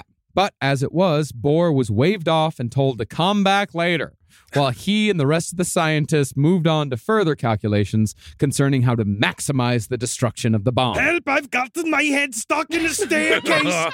God damn it, Boar. just uh, but take my advice. We have to share. Yeah. You have to share. All Listen, right. if you just get some butter, and I'm put gonna it get on the my butter. I ears, was gonna I am, suggest the yes, 'cause butter. I'm very firmly jammed. you know you are. Now, basically, an atomic bomb doesn't work like a conventional bomb, as in it doesn't go boom when it hits the ground. Because up to this point, bombs are fairly an exact science. Yeah. like you really just blew shit up. Yeah, you just drop it, it goes, and Well, that's you it. got your you got your ear burst, Mm-hmm. which is a very controversial starburst flavor. Oh, I don't like it. Land burst. So a bunch of bursts. Well, instead of all that, the bomb had to be detonated manually. But if you detonate the bomb too soon after dropping it, it wastes its energy, burning up oxygen in the sky. It's also Oh. going to blow up the plane. But you detonate it too low, and you only create a radioactive crater in the ground. And that just really, I mean, that just makes You're- him die in like five years after a whole bunch of cancer. And you're just wait, and you're wasting it. Well, what you wanted for maximum wow factor was to explode it at just the right height where the energy expended has a chance to travel as far out as possible and to send the resulting shockwave as far out as possible. This both vaporizes anything organic in the immediate blast, then it destroys anything in the shockwave radius. That And is again- the sonic boom, right? Oh yeah, yeah, yeah, That's and- the and- sonic boom. Remember saying you're saying that in a scientist's cadence of how exciting this would be. And I no, mean, it- well, 'cause it he- is crazy. because J. Robert Oppenheimer, for all of his uh, obviously his his belief in in human uh, rights movements and all of the stuff that he worked on, there was this fascination. There was This- a giddiness. There was a giddiness of like we wanted to not only work, but we wanted to work at its best. yeah, it's the people that are creating AI right now. yes. They're all like, this is going to be really bad. Let's get back to work. Let's get back to work. Well, we're not done yet. Now, when FDR died, Germany was all but beat, so we knew we wouldn't be using the bomb on European soil. And besides that, to put it in as bluntest terms as possible, the idea of dropping the bomb on white people made Yeah. everyone a little less gung ho about oh using yeah, it. man. There was definitely that was a Yes. part of the factor Yeah. for certain. So when it came to where it would be dropped, America switched focus to the enemy that we'd spent four years dehumanizing completely the Japanese. And research began to decide which city or cities might be the best target. Well, I'm this shit looking at you, Bugs Bunny. But it also happened outside of the president's purview. These things were already set in motion. The Manhattan Project was just just rolling. Yeah. Like no one gave a fuck. No one tried to stop anything. And so while he was like Truman started the philosophizing of what are we going to do with the bomb after and now and blah blah blah. They're already choosing targets and in the most like brutal way possible. Mm. Yeah. Now, in order for the bomb to have maximum psychological effect, General Groves wanted a city that was mostly military in nature, but had not already been bombed to shit, so as to show the full destructive potential of an atomic bomb. They It was- wanted the that's show, nice. dude. That's nice. eventually, it came down to the ancient imperial city of Kyoto or the mostly industrial city of Hiroshima. Kyoto was fortunately spared at the insistence of Secretary of War Henry Stimson. I like to vacation there during the summertime. Have you been there in the summer? It was kind actually, of like that. It's actually a lot like that. He said it's a beautiful city. It's full of history. It would be a crime against humanity to destroy Kyoto. See, art does save lives. And I- it does. And I've been to Kyoto, and I'm Have very yeah, no shit. That's right. After Australia yeah, last time. yeah, yeah, yeah. I went to Ki- yeah Kyoto. It's, It's an in- gorgeous? It is an incredible city. I've never seen anything like it. You know, Were they it- scared of you when you came? When you arrived? it's been some time. okay, good. good. no, not at all. The Good. people of Kyoto were actually uh, wonderful. Yeah. Yeah. Okay. I want I- to go. I heard I'm too big. No, they'll they'll they'll all be like, ride the dragon. oh, see the, the oh look at him, he comes from the mountain. I'm going to be held captive and be forced to perform. So the Secretary of War he nixes Kyoto. Okay. Hiroshi- It's too pretty. Hiroshima, on the other hand, was historically a military city. And in 1945, the Second General Army was stationed in Hiroshima for the defense of Western Japan. When it came to civilians, though, Hiroshima was also a center of education, second only to Tokyo. I mean, Americans are like, gives a fuck. we- Blow- yeah, we exactly. blow that up. it's a lot of students. Oh. Nevertheless, Hiroshima became target number one. But right around that time, just weeks after FDR died, Adolf Hitler committed suicide. Swish swish quotation marks. I've seen some pictures of a man that looks just like, him in Argentina. And with that, the Western theater of the war came to a close. It's Europe, over. Europe's done. We it's did over. it. Yay. Hey, Nazis, you ain't so good anymore. But y- anymore. Hmm. That's good. Wait, oh, ever. We Very only good. lost. I'm sorry. Excellent. No, Look at Mm-hmm. I those would have lips. not. We saw the gleam in his eyes. You know what? Let's just move on. It's a numbers game. It is a numbers game. Also, they I wish that they would have a little plaque for his burial. It's just underneath the goddamn uh yeah, it's underneath that. the uh, parking you- lot. No, there's It's a, a- there is a, a Now bit they, of fi- a. they finally put. Did they put a plaque placard. there? well, it's not a plaque. It's more of an info card. Yes, because Yeah. people I were saw it going when on we a were fi- in Berlin. They were trying not to promote the site get of it, his I get da- where it, his dead body was, but then eventually, so many people just go. They just put up a sign, Yeah, it's just as yeah, it's just a little info, and it shows you a, a diagram of the bunker. but it's like low income housing, which has got to be extremely depressing as you just drive past being like the site of Hitler's suicide. Yeah. Like each It day, is- you come back yeah. with milk. You guys were the ones in Dallas stopping traffic, pretending you were getting shot in the head like JFK. That's kind of fun. Oh, but right adjacent to uh, the Hitler suicide spot is a beautiful Holocaust memorial. It It's is. absolutely gorgeous. oh yeah, I walked that. Yeah. I walked through that. But even though the Germans had been the impetus for the Manhattan Project, their defeat hastened the speed of the bomb's construction even more. The motivation for this was both entirely understandable and extremely human. See, the American people were quite simply done with war.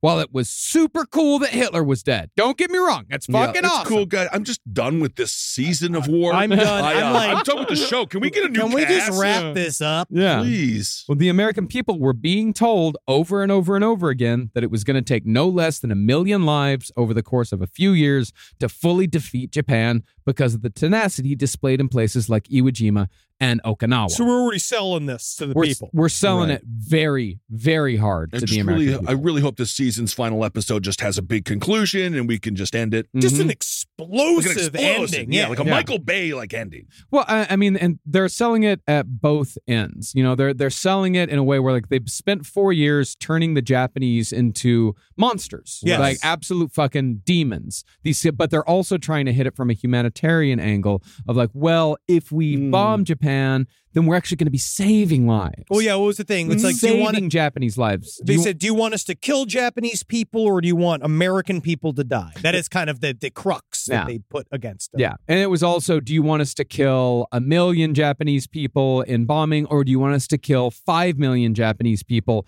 in hand to hand combat? Right. You So know. just- let's just get it done. That's the Yeah. strategy there. I say we just get them fat. Yeah. Yeah. That's what we should have said cornmeal. Yeah. Oh my God! Yeah, sugar substitutes. Let's talk about that. High glucose, The real corn weapon. syrup. The real atomic really is. weapon. Every- uh, the hidden sugars They're- in our they- food. They, are killing us, and there's no reason why we should eat different chocolate than they do in Europe. No. I There's no don't- reason why all of our our candy sucks. no, yeah. Oh no, the I'm European, upset with their sugar. the European stuff is incredible. But there was also Thanks, Chuck fucking Grassley, who's still not dead. But there was also another human reason to finish work on the bomb, although this one was far less emotional. The Secretary of State put it simply We spent $2 billion on this goddamn bomb, and Congress is going to want to see a big goddamn boom. Oh yeah. This is like when you show up to Disney World and it's raining and you got tickets and you're like, "We're going in. yeah, yeah, I yeah, yeah, yeah, spent twenty five hundred yeah, yeah. dollars. We're gonna have fucking Oh, fun. yeah, yeah, yeah, Okay, yeah. we're gonna have We're fun. smiling. Is we're your ice cream blowing wet? shit up. Your ice cream's wet. Why don't you eat that ice cream? Well, to that point, Robert Oppenheimer himself had interestingly come to the belief that the atomic bomb was, in his words, shit. That's he said that was an exact Ooh, quote. shit. The atomic bomb is shit Oh. because Oh, it had no military use beyond creating a very big bang that killed a lot of people all at once. I mean, Oh, yeah. shit, maybe if the night before you eat a bunch of Taco Bell. And here's like how this this shithead who wrote the book that's saying that the Hiroshima bombings didn't happen. This is how he used that to was another reason why the bombings didn't happen. The man had devoted years of his life and his entire professional reputation to the project. How could he say it was shit? How could he doubt its military value? If he thought super weapons Right. were shit, why sign on the project in the first place? Or if he really believed it was a super weapon that could never be used, surely a brain of his stature would grasp that even if never used, such an object would be of huge military value in the larger strategic sense of intimidation, deterrent, etc. If it would never used, so much the better. But we have it directly from arguably the greatest military mind of all time. That it was shit. All right, and that book written by Casey Anthony. Casey Anthony. I'm happy she's getting into history. Oh it is yeah, nice. yeah. It is It nice. it Man, is- she's looking thick these days. She's looking, you know, she's, She's- out there. maybe There's some she's pictures of her on stressed. Mother's Day. I'm not saying like bad. She was thing. pictures of her on Mother's Day. Oh yeah, there were some pictures of Thought her that out was there. a and day she's she like, could take off. Technically, she looks great. Wow. I Wow. thought, Oh, yeah, yeah what? It's looking good on her. Well, really, the Who's only the father? no one's ever asked that. who's the father? Who the fuck is Kaylee Anthony's father? Ah, We'll have to get into that at some point. I feel like I that was never asked answered. that question. it once. was answered. It's not Kinda. the DJ. It anyway, wasn't- I'm sorry. We'll I'm go sure. back. it was it was kind of sort of answered. I th- I don't think anyone took a responsibility for it. yeah, for Like yeah, yeah, a I lot. don't- and that's that's really the whole story, isn't it? Much like the uh, atomic bomb. Indeed. Thank you, Henry. We're back at it. Ah, Jules. Oh, Jules. Make a wife smile today. The road to getting engaged can be long and full of memories and pitfalls and landmines, or it can be short and thrilling, like a roller coaster on the way to the police department. But the road to finding the perfect engagement ring is a straightforward path every time. All you've got to do is head over to BlueNile.com and they're going to ship them rocks straight to your wife's new fingers. On BlueNile.com, you can create a bigger, more brilliant piece than you can imagine at a price you won't find at a traditional jeweler. Blue Nile is the original online jeweler since 1999. That's present time to me.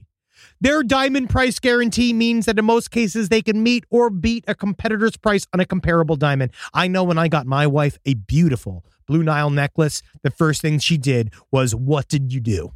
But afterwards, she was so happy to have it and she loved it and she wore it when we went on vacation. And Maron did everybody come around being like, Where'd you get that piece, you beautiful woman? And I was like, Stop talking to my wife. She's spoken for. You can see it with the Blue Nile bling she's got on her.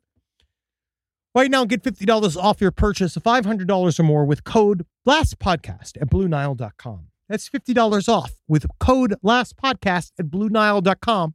BlueNile.com. One in five Americans have learned a new language on their bucket list.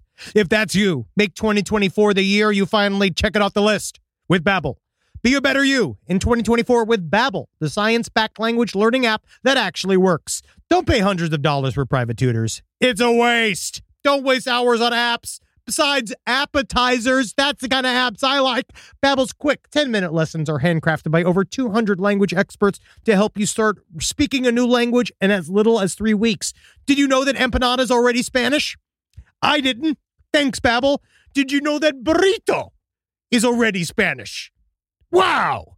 I just got to learn all the rest. And eventually, I'm going to be eating downtown Mexico. Thanks, Babbel.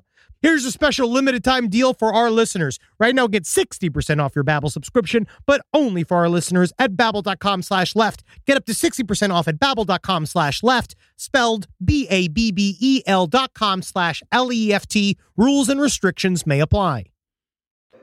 Well, really, the only purpose that Robert Oppenheimer saw for the atomic bomb was to put the Russians on notice. But even though it was all but decided that America was going to use the bomb on the Japanese, the biggest debate was whether or not we were going to warn the Japanese before we used it. Just to be polite. Well, Oh, just because it was weird. They really were like, hey, just so you know, gonna come in there. Because they also, to that point, then they also kind of did know this is part of the performance. They call a perf- war a theater it's a for a reason. performance. And they're like, this is going to be a big message to them, to the world. Well, most of the Manhattan Project scientists and even some in government thought it was only fair and mostly, most of all, humane to Mhm. warn the Japanese that we were in possession of a weapon of incredible power that we would definitely use if they didn't surrender. But from a military perspective, it was decided that the Japanese would not be informed of a kill shot bomb because if we made a big stink about this new weapon and it ended up being a dud, it would weaken our military position worldwide. it's about our rep. Yep. Yes, indeed. But what was most important here was that it was known that the Soviets were also working on an atomic weapon. It was estimated, however, that they were at least seven years behind America, possibly as many as 10. So, dropping the bomb would show the Soviets that while their dick was ragged and raw from years of warfare against the Germans, Mm. our dick was rock hard, Yeah. disturbingly veiny, Wow. and massive, militarily speaking. of Militarily course. speaking. I mean, I've been, I do have that survey. Our penises are 5.4 inches on average, which is 60th out of the 90 nations that they studied. This is We still militarily- beat the British. This is a this again. This is about mental penises. I mean, Mental there's a penis. reason all missiles look like big dicks. Yeah. I think it's because that, that's how they fly correctly just- through the air. Yeah, that's just the best way to fly. If they if they were to Yeah. fly best as vaginas, they would be shaped like vaginas. Man, This that would one- be cool. We call this one the Brett Favre. It That's goes what- slightly to the Uh, left. What do you think Hillary Clinton would have done if she was president? Yeah, she would have killed people with the vagina bombs. So dro- That's only fair. That's- women can kill too. Yeah. We put the we put the uranium in this upper area. I don't know what this is. This upper area under the, this, this this hood, the little bump of uranium. It's an episode of South Park, actually. Wow. Put a bomb in her pussy. Nice.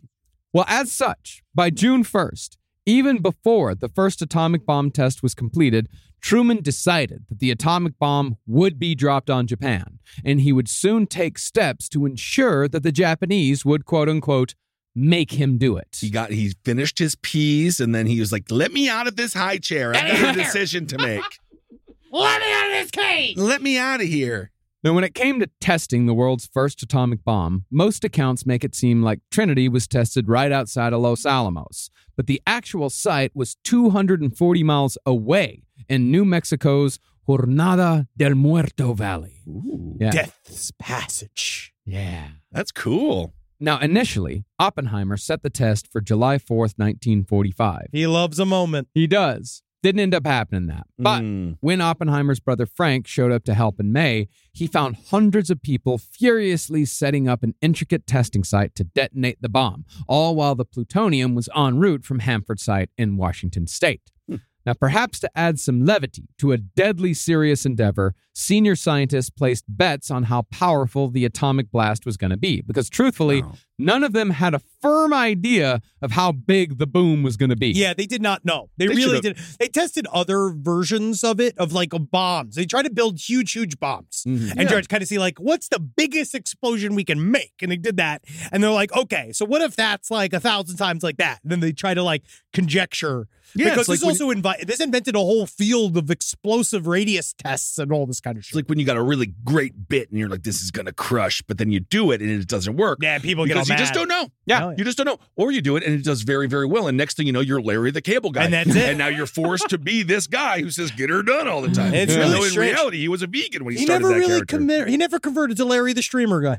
Nope, Huh. nope, he never did. Interesting. He never did, but he was a vegan before he created that character. Oh, he I created know. that character. That's and a then fake. now he eats a bunch of meat. Oh, It's kayfabe, baby. Wow. Okay, fab. Well, one scientist picked the equivalent of 45,000 tons of TNT. Mhm. Another picked 8,000. Robert Oppenheimer, he went Price is Right style. He said 300. He didn't he didn't say one. Lo- One. One. One technician went even further, saying that Trinity was going to be a dud. Fuck you, it's not going to Oh, work. wow. You're like, I don't need this shit right now. I mean- Can't you see? I'm already rail thin. I've been crying over my communist girlfriend. She's It is sad. She's such a sad. sad uh, It's uh, bitch. sad. Well, technically, that is the price is right. He, we- we- he went dud. Always so that's Oh, go the low. one. Yeah. He's going low. But you can't bet you can't bet zero though. You can't bet zero. You got to bet at least one. well, I would say one would be equivalent to a dud. Oh yeah. No. Yes. Now, one would be equivalent to a ton of TNT. That's still quite a large explosion. Yeah, but not by. But Not we- it- enough. we're- it's not on the cover of Time magazine. No. But when it came to place some bets, Enrico Fermi was apparently in a playful mood that day. I make a dog. in full earshot of guards and military personnel who barely knew what was going on, he started saying that he wanted a bet on whether or not the atmosphere itself was going to be ignited by the bomb. Hey, come on. And if it did, would it just destroy New Mexico or the entire planet? And think about it. Oh. And how am I? Is the moon gonna be when it cannot shine? It cannot show. Or what is it like to be a pizza pie? I really wish he didn't dress like Pinocchio during that. Now, this little anecdote has been twisted over the years to mean that the Manhattan Project scientists didn't know whether or not the Trinity test was going to light the entire world on fire. But that's not true. The calculations have been done long before the Trinity test that showed that this doomsday scenario was effectively impossible. But the fact that they even had to do the calculations in the first place is indeed incredibly frightening. It's kind of fun to think about. It's Yeah. kind of fun to think about. Now, when it came to who was most frightened by the success of the test, none at the site was more nervous than test leader Ken Bainbridge. He knew that if the bomb didn't go off, or worse, if it hang fired, it would be his responsibility to drive out to the bomb Ah. by himself to see what had gone wrong. I elect Ken. Ah. Sitting All like- right, guys, who's coming with me? Let's hand up. Let's hand up. There's a- You guys gotta go. Let's hand up. It's gotta go. Oh, God damn. Sorry, Ken. Now, Oppenheimer, meanwhile, was nervous as well, because after all, this whole thing had been his baby. In the weeks leading up to the test, he'd been reading verses from a Hindu scripture called the Bhagavad Gita, which Oppenheimer had been using since college as a sort of calm down text. I've never been able to say that word. Bhagavad Gita. Bhagavad Gita. Bhagavad Gita. It's a very important book, though. yeah. Hmm. but once the kinks were worked out with the bomb and it seemed as if all was well, Oppenheimer's demeanor changed. There was a small delay because of weather, but when General Groves asked Oppenheimer if the weather was going to hold out for the Trinity test, Oppenheimer said, quote, The weather is whimsical. No, it's not whimsical. the weather is fucking brutal. It's like rabbits can Whimsical. talk. No, it's No, the perfect dust time. storms that happen in Texas, whimsical. I had a little creature told me to go and kiss my girlfriend. it's time. Oppenheimer. It's time. You know, there's gonna be a movie about you. Mm, really? I hope it's a musical.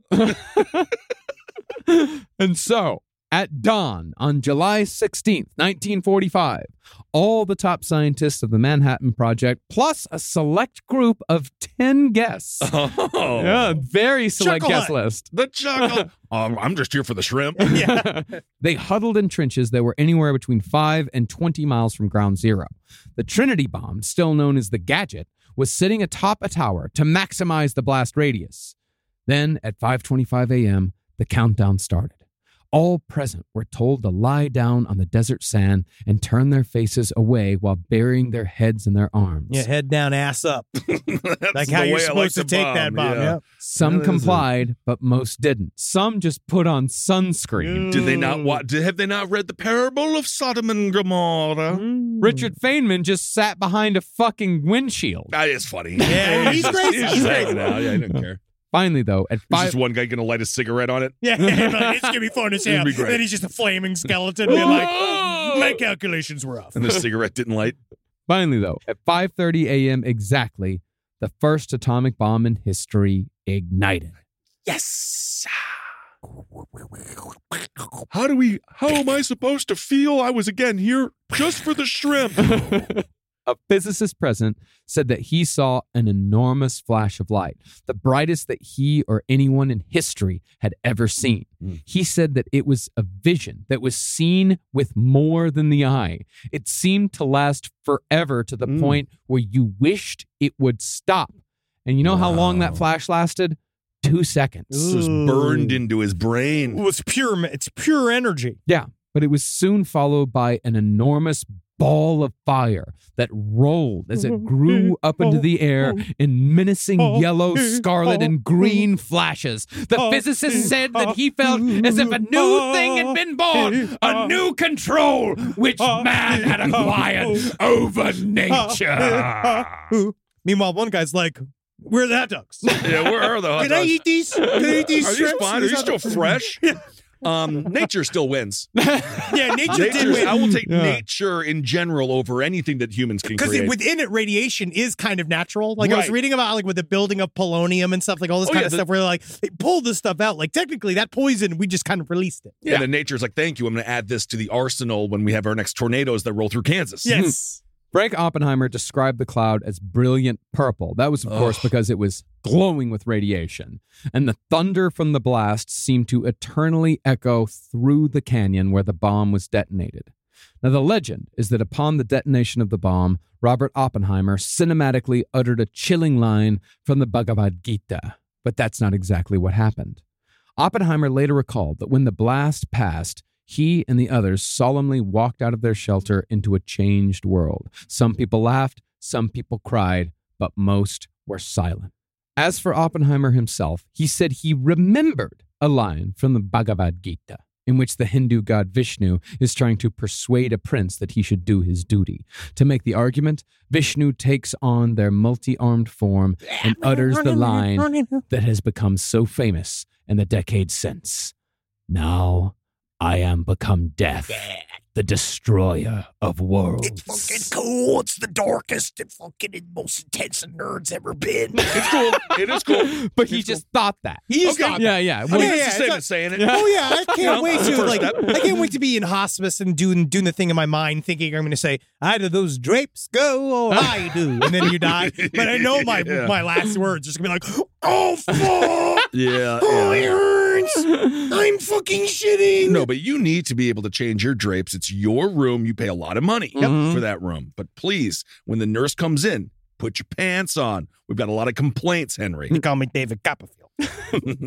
well, as Oppenheimer put it, all those present at the Trinity test thought something like the I Am Become Death in, in one way or Sure. another. It was sounds a like it sounds like they did. So yeah. heavy situation. Right. As far as what he actually said, from what Oppenheimer's brother remembered, Oppenheimer's first words were he just said, It worked. It works. That's it. That was good. However, while Oppenheimer painted himself as a solemn individual contemplating his place in human history, a physicist named Isidore Rabbi remembered that when Oppenheimer returned to the Los Alamos lab, he was strutting around like it was the end of high noon. Yeah, They did somebody's the big swinging dick in this fucking room.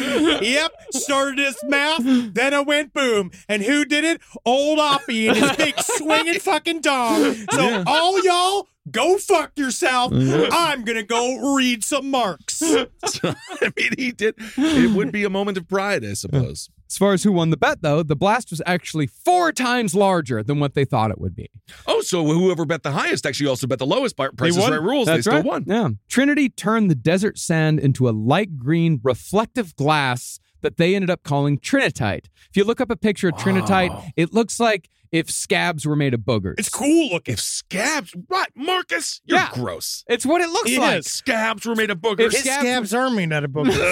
that is gross. Well, as far as the damage done goes, Trinity eviscerated jackrabbits 800 yards away, tore the doors loose from a farmhouse three miles away, caused temporary blindness nine miles away, and it caused severe damage to eyeballs five miles away.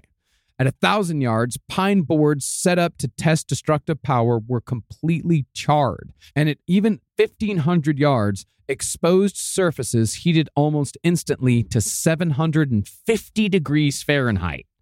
In other words, the scientists knew exactly what dropping an atomic bomb in the middle of a city was going to do immediately It's gonna lead to a victory.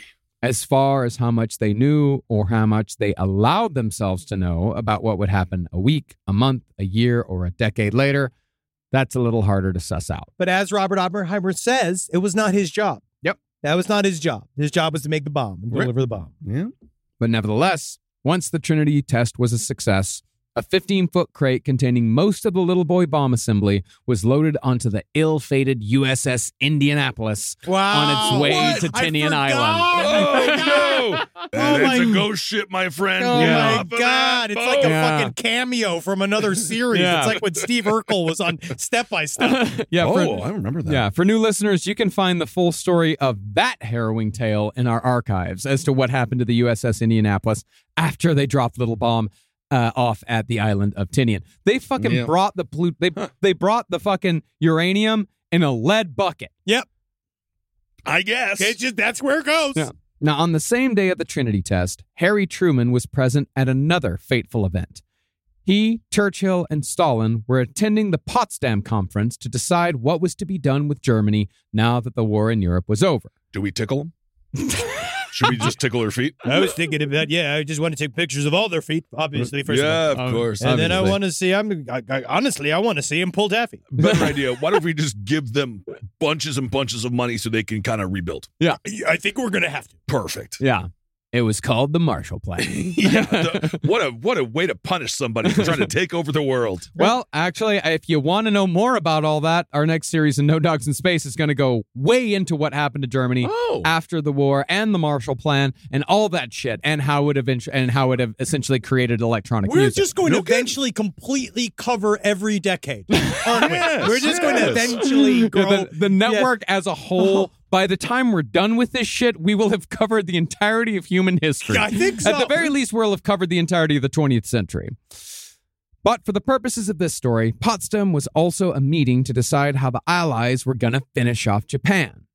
Now, by this point in the war, Japan was standing alone. Italy had long since been finished off, and Hitler's corpse was either ashes in a ditch or secreted away to some Soviet meat locker. Certainly not in Uruguay.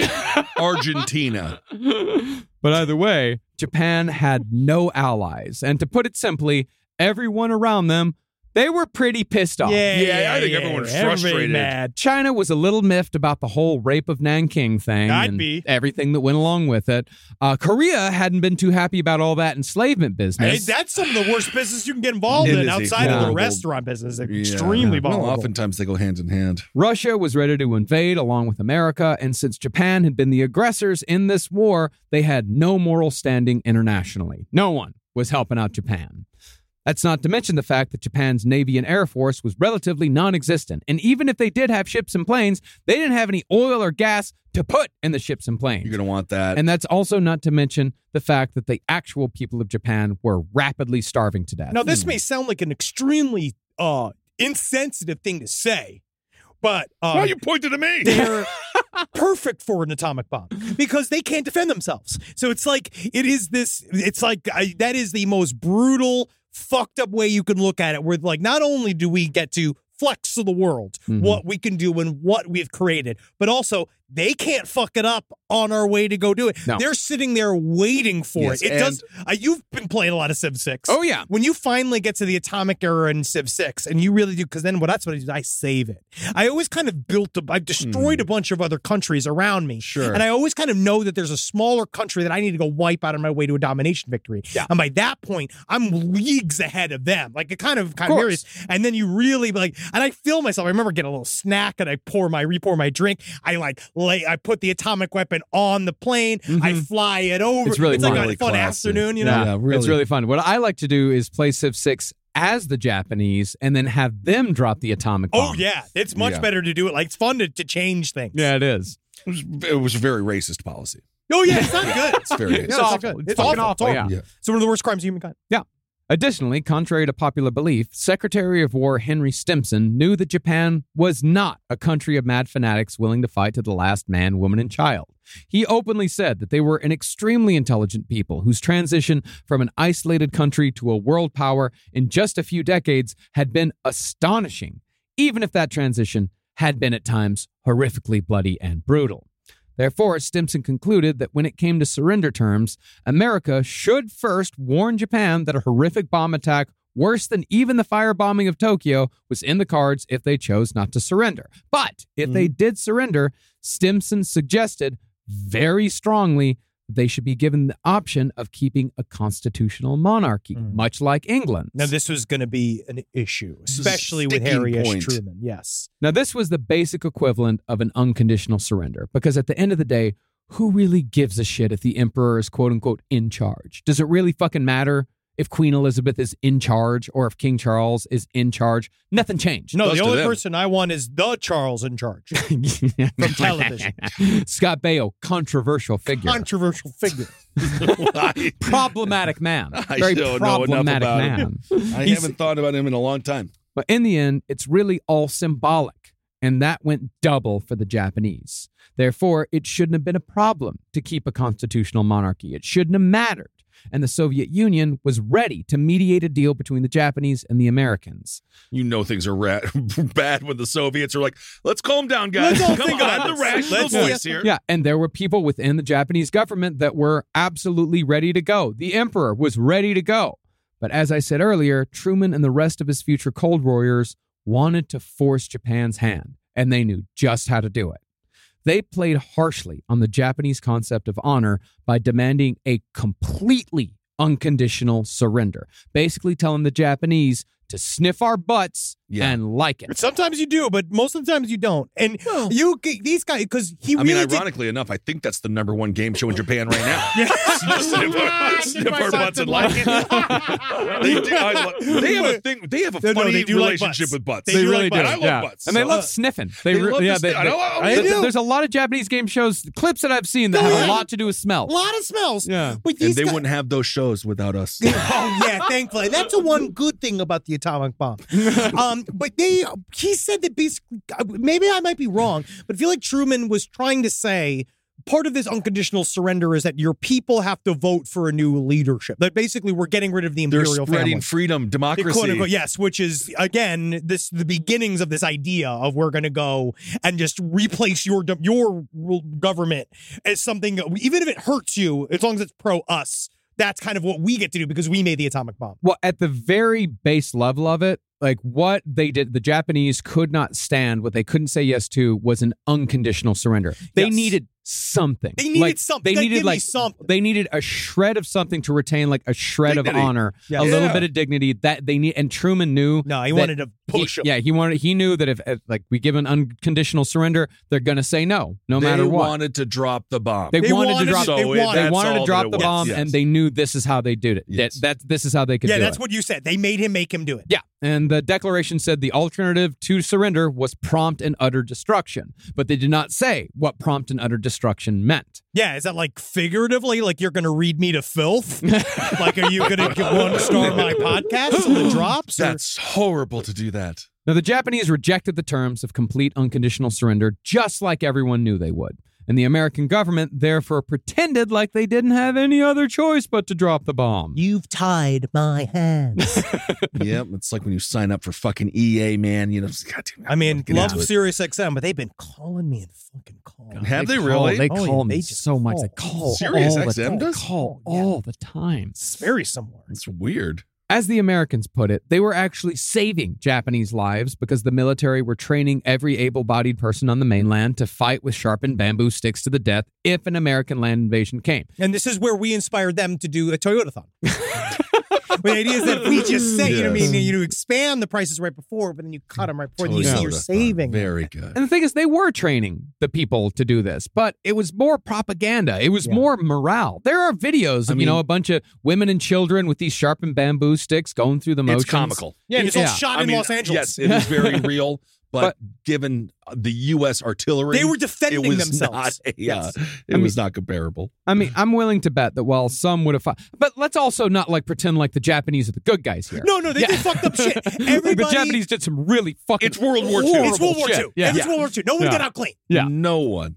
But at the end of the day, I'm willing to bet that while some of these people on the Japanese mainland would have fought to the death, it probably would have been closer to what the Germans got when they called up the Volkssturm, the People's Militia. A few people are going to show up, but not a lot. No, it's and gonna be certain- old people and children, Yeah. and it's like it's not. It's it's actually really fucked up for then our soldiers to go and shoot all of these like people. Like these are none of them are With any trained. luck, you'll find a wife and a family. Well, it's certainly not enough to justify the horror show that was to come. No.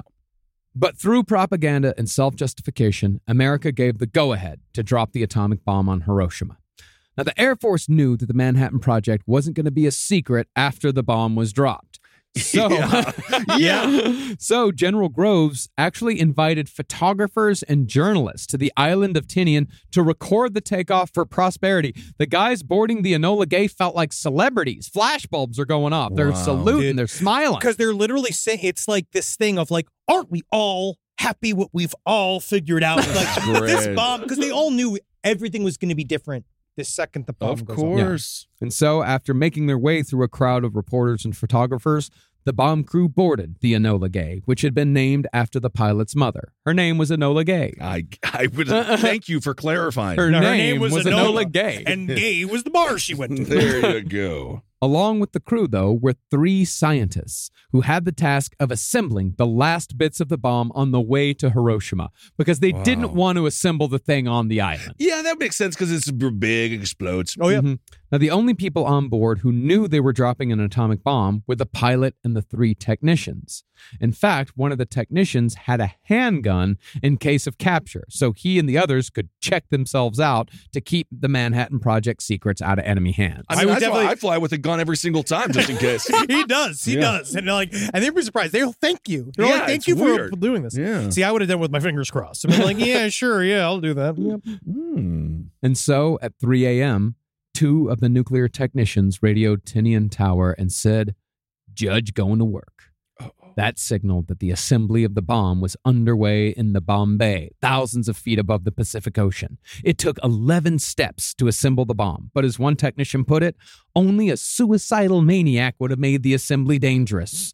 That being said, that same technician was indeed handling explosive gunpowder Hmm. right next to a nuclear weapon. Well, It If was you can just survive- made. Because you remember, this bomb's brand new. Yeah. So they are just assembling it all together for the very first time Yeah. on its way to go drop it. And Mhm. if you can get through that with your partner, maybe you guys have So a chance. You can just even maybe honestly, you have a chance. Natalie and I were talking. We went through a dip, and we were like, you know, like what do how do we come together? Get And- IKEA Mm-hmm. furniture. What we did was that we just put together this uh, sample atomic bomb in our home. yeah. and it's really, honestly, it's incredible the bonding. Rough patch over. Rough patch over, Done. and our neighbors are afraid. That's great because and it's now when we've just been fucking right on their front lawns Well, and that's just showing them because I was like, you could The power sniff of my the butt, bomb. and you can like it. yeah. Oh wow. Well, by 6 a.m., the Enola Gay flew over Iwo Jima Iwo Jima. and was joined from that airfield by two more aircraft who are working as observation and instrument readers. Just being their calculations. Mhm. An hour and a half later, Little Boy was armed. Tibbets climbed to bomb altitude and leveled off at 32,700 feet, going only by sight because none of them were allowed to bring maps. Once at bombing height, the technician told Tibbets that the bomb was in order, and five minutes later, Hiroshima came into sight. At 9:15 a.m., the bomb bay doors opened and Little Boy dropped and as Tibbets bolted the Enola Gay upward, he had one thought. Now it is in the lap of the gods. Well, and it's in- that's where it's we'll up- pick back okay. up Whoa, okay. for part five of our Okay, series on the wow. Manhattan Project. Wow. Well, you know, God, if he was out there, could have like grabbed it. That's Um, but that's, Praying uh, that Chicago night. All right. You can really, man. Woo! It is just a fucking. th- I can't believe we're here. Next week we're gonna get to the day of Hiroshima, Nagasaki. What kind of happened afterwards? And we're gonna put the, uh, this. We're putting this. We're shipping out. Yeah. This is the end of the Manhattan Project next week. I can't believe how far we come. Maybe, Mm. maybe the end. Oh God. All right. Well, you know what? Let's just do. Let's. Well, we're let's just gonna we're just gonna have to see Oh, because I God, got Marcus. I just- he can't. wants to get into shovels. I've just been reading See now, so much. 'cause now after the bomb, then they're gonna have to shovel. But that's the I thing, know. Henry. He's now gonna- you can move on from the bomb itself. Oppenheimer's done, man. He's out of the picture. His ju- his story's over with. Now you can get to the slothing. I know. Now you can be. I think we incre- can just end it after that. Now you- Slothing magazine uh, is so hard to find. well, yeah. I mean, and Now the you way they can- take pictures of those sloths without their consent. Now you can get to the big dripping black dog that the kids thought was a dog, but it was really their mom. I Now know. you can Ugh. get. Can't Now you can wait. get to the people melting as they were falling into the river. Now you can get into the goopy, goopy, goopy river. Finally, for my when pool reading. You can get Yeah. into what is quite possibly the most horrific week that mankind has ever witnessed. It's gonna get fucking rough. people. Oh. Hey man, were you there when James Corden got his show? this That was is- almost as bad. Yeah, We'll talk about a bomb, So, uh, talk about a fat boy. uh, guys. was it long boy? Check me Fat, out. fat kid? It's Fat Fat Man, and Fat little, Man, boy. Little Yeah. Boy. He's another one who has the same little little boy legs, Batman top. You imagine that's that's the thing. If you're a little overweight, you cannot be rude to wait staff. You really can't. You really be- can't. cannot be. Especially not Even if about you're eggs. skinny, but especially Uh, I want to make a little bit of an announcement. I am going to be doing a live show. I believe I'm allowed to announce this. I'm doing it anyway because they haven't, but it's coming up. Dad's Garage in Atlanta. I will be there July 7th through the 9th. I will be headlining, doing some improv shit. Come check it out. Go just ask them where the fucking tickets are. I'm going to put up a link on my socials very soon. I'm very excited to do those shows. I know Kissel's going out and he's going to go and well, she's I'm showing selling yourself. tickets now, so You're I gotta selling go these do goddamn this. tickets. So You sell sev- the fucking tickets. July 9th in San Diego, July 16th in San Francisco, July 23rd in Las Vegas for my birthday weekend, which I don't usually celebrate, but perhaps I will there. You're in Vegas. And then July 30th, Ontario, California. yeah, we can't wait, man. Can't wait to do some bullshit. Come on out. Uh, And, and, then we're uh, going to be doing, we, we uh, and then Henry and I are going to be going to do something as well Yeah, we that got we shit will we're tell gonna- you about in the Yeah, future. We got to get that going. We're going to get that going. But guys, wow, good work. Oh, thank you. Great job, Marcus. Same for all. Yeah. All right, everyone. Thank you all so much for listening. Hail yourselves. Hail Satan. Aggie. More gustalations. Tell me. Never drop another bomb. No need to drop another bomb. No, Don't you- drop a bomb. No, man. Instead of dropping bombs, you need to drop sandwiches. You need to drop love. You need to drop hugs. Oh, drop hugs. would be I like that. That's Hug just- patrols coming through. That's the Arr, worst. It's always just drop. bomb you, but instead we've come to hug. Yeah, No. just bomb me. Drop some turds. Stay regular. Oh, Take a shit instead. that's a good call. This show is made possible by listeners like you. Thanks to our ad sponsors, you can support our shows by supporting them. For more shows like the one you just listened to, go to lastpodcastnetwork.com.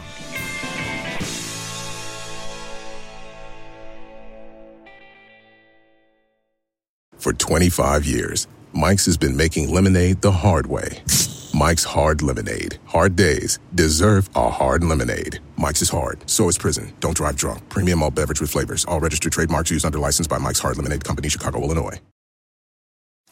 Hi, it's Martha Stewart. You know, I spend a lot of time thinking about dirt at 3 a.m., at all hours of the day, really. What people don't know is that not all dirt is the same. You need dirt with the right kind of nutrients.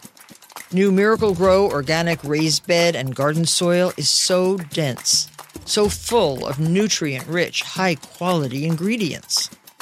Miracle Grow is simply the best.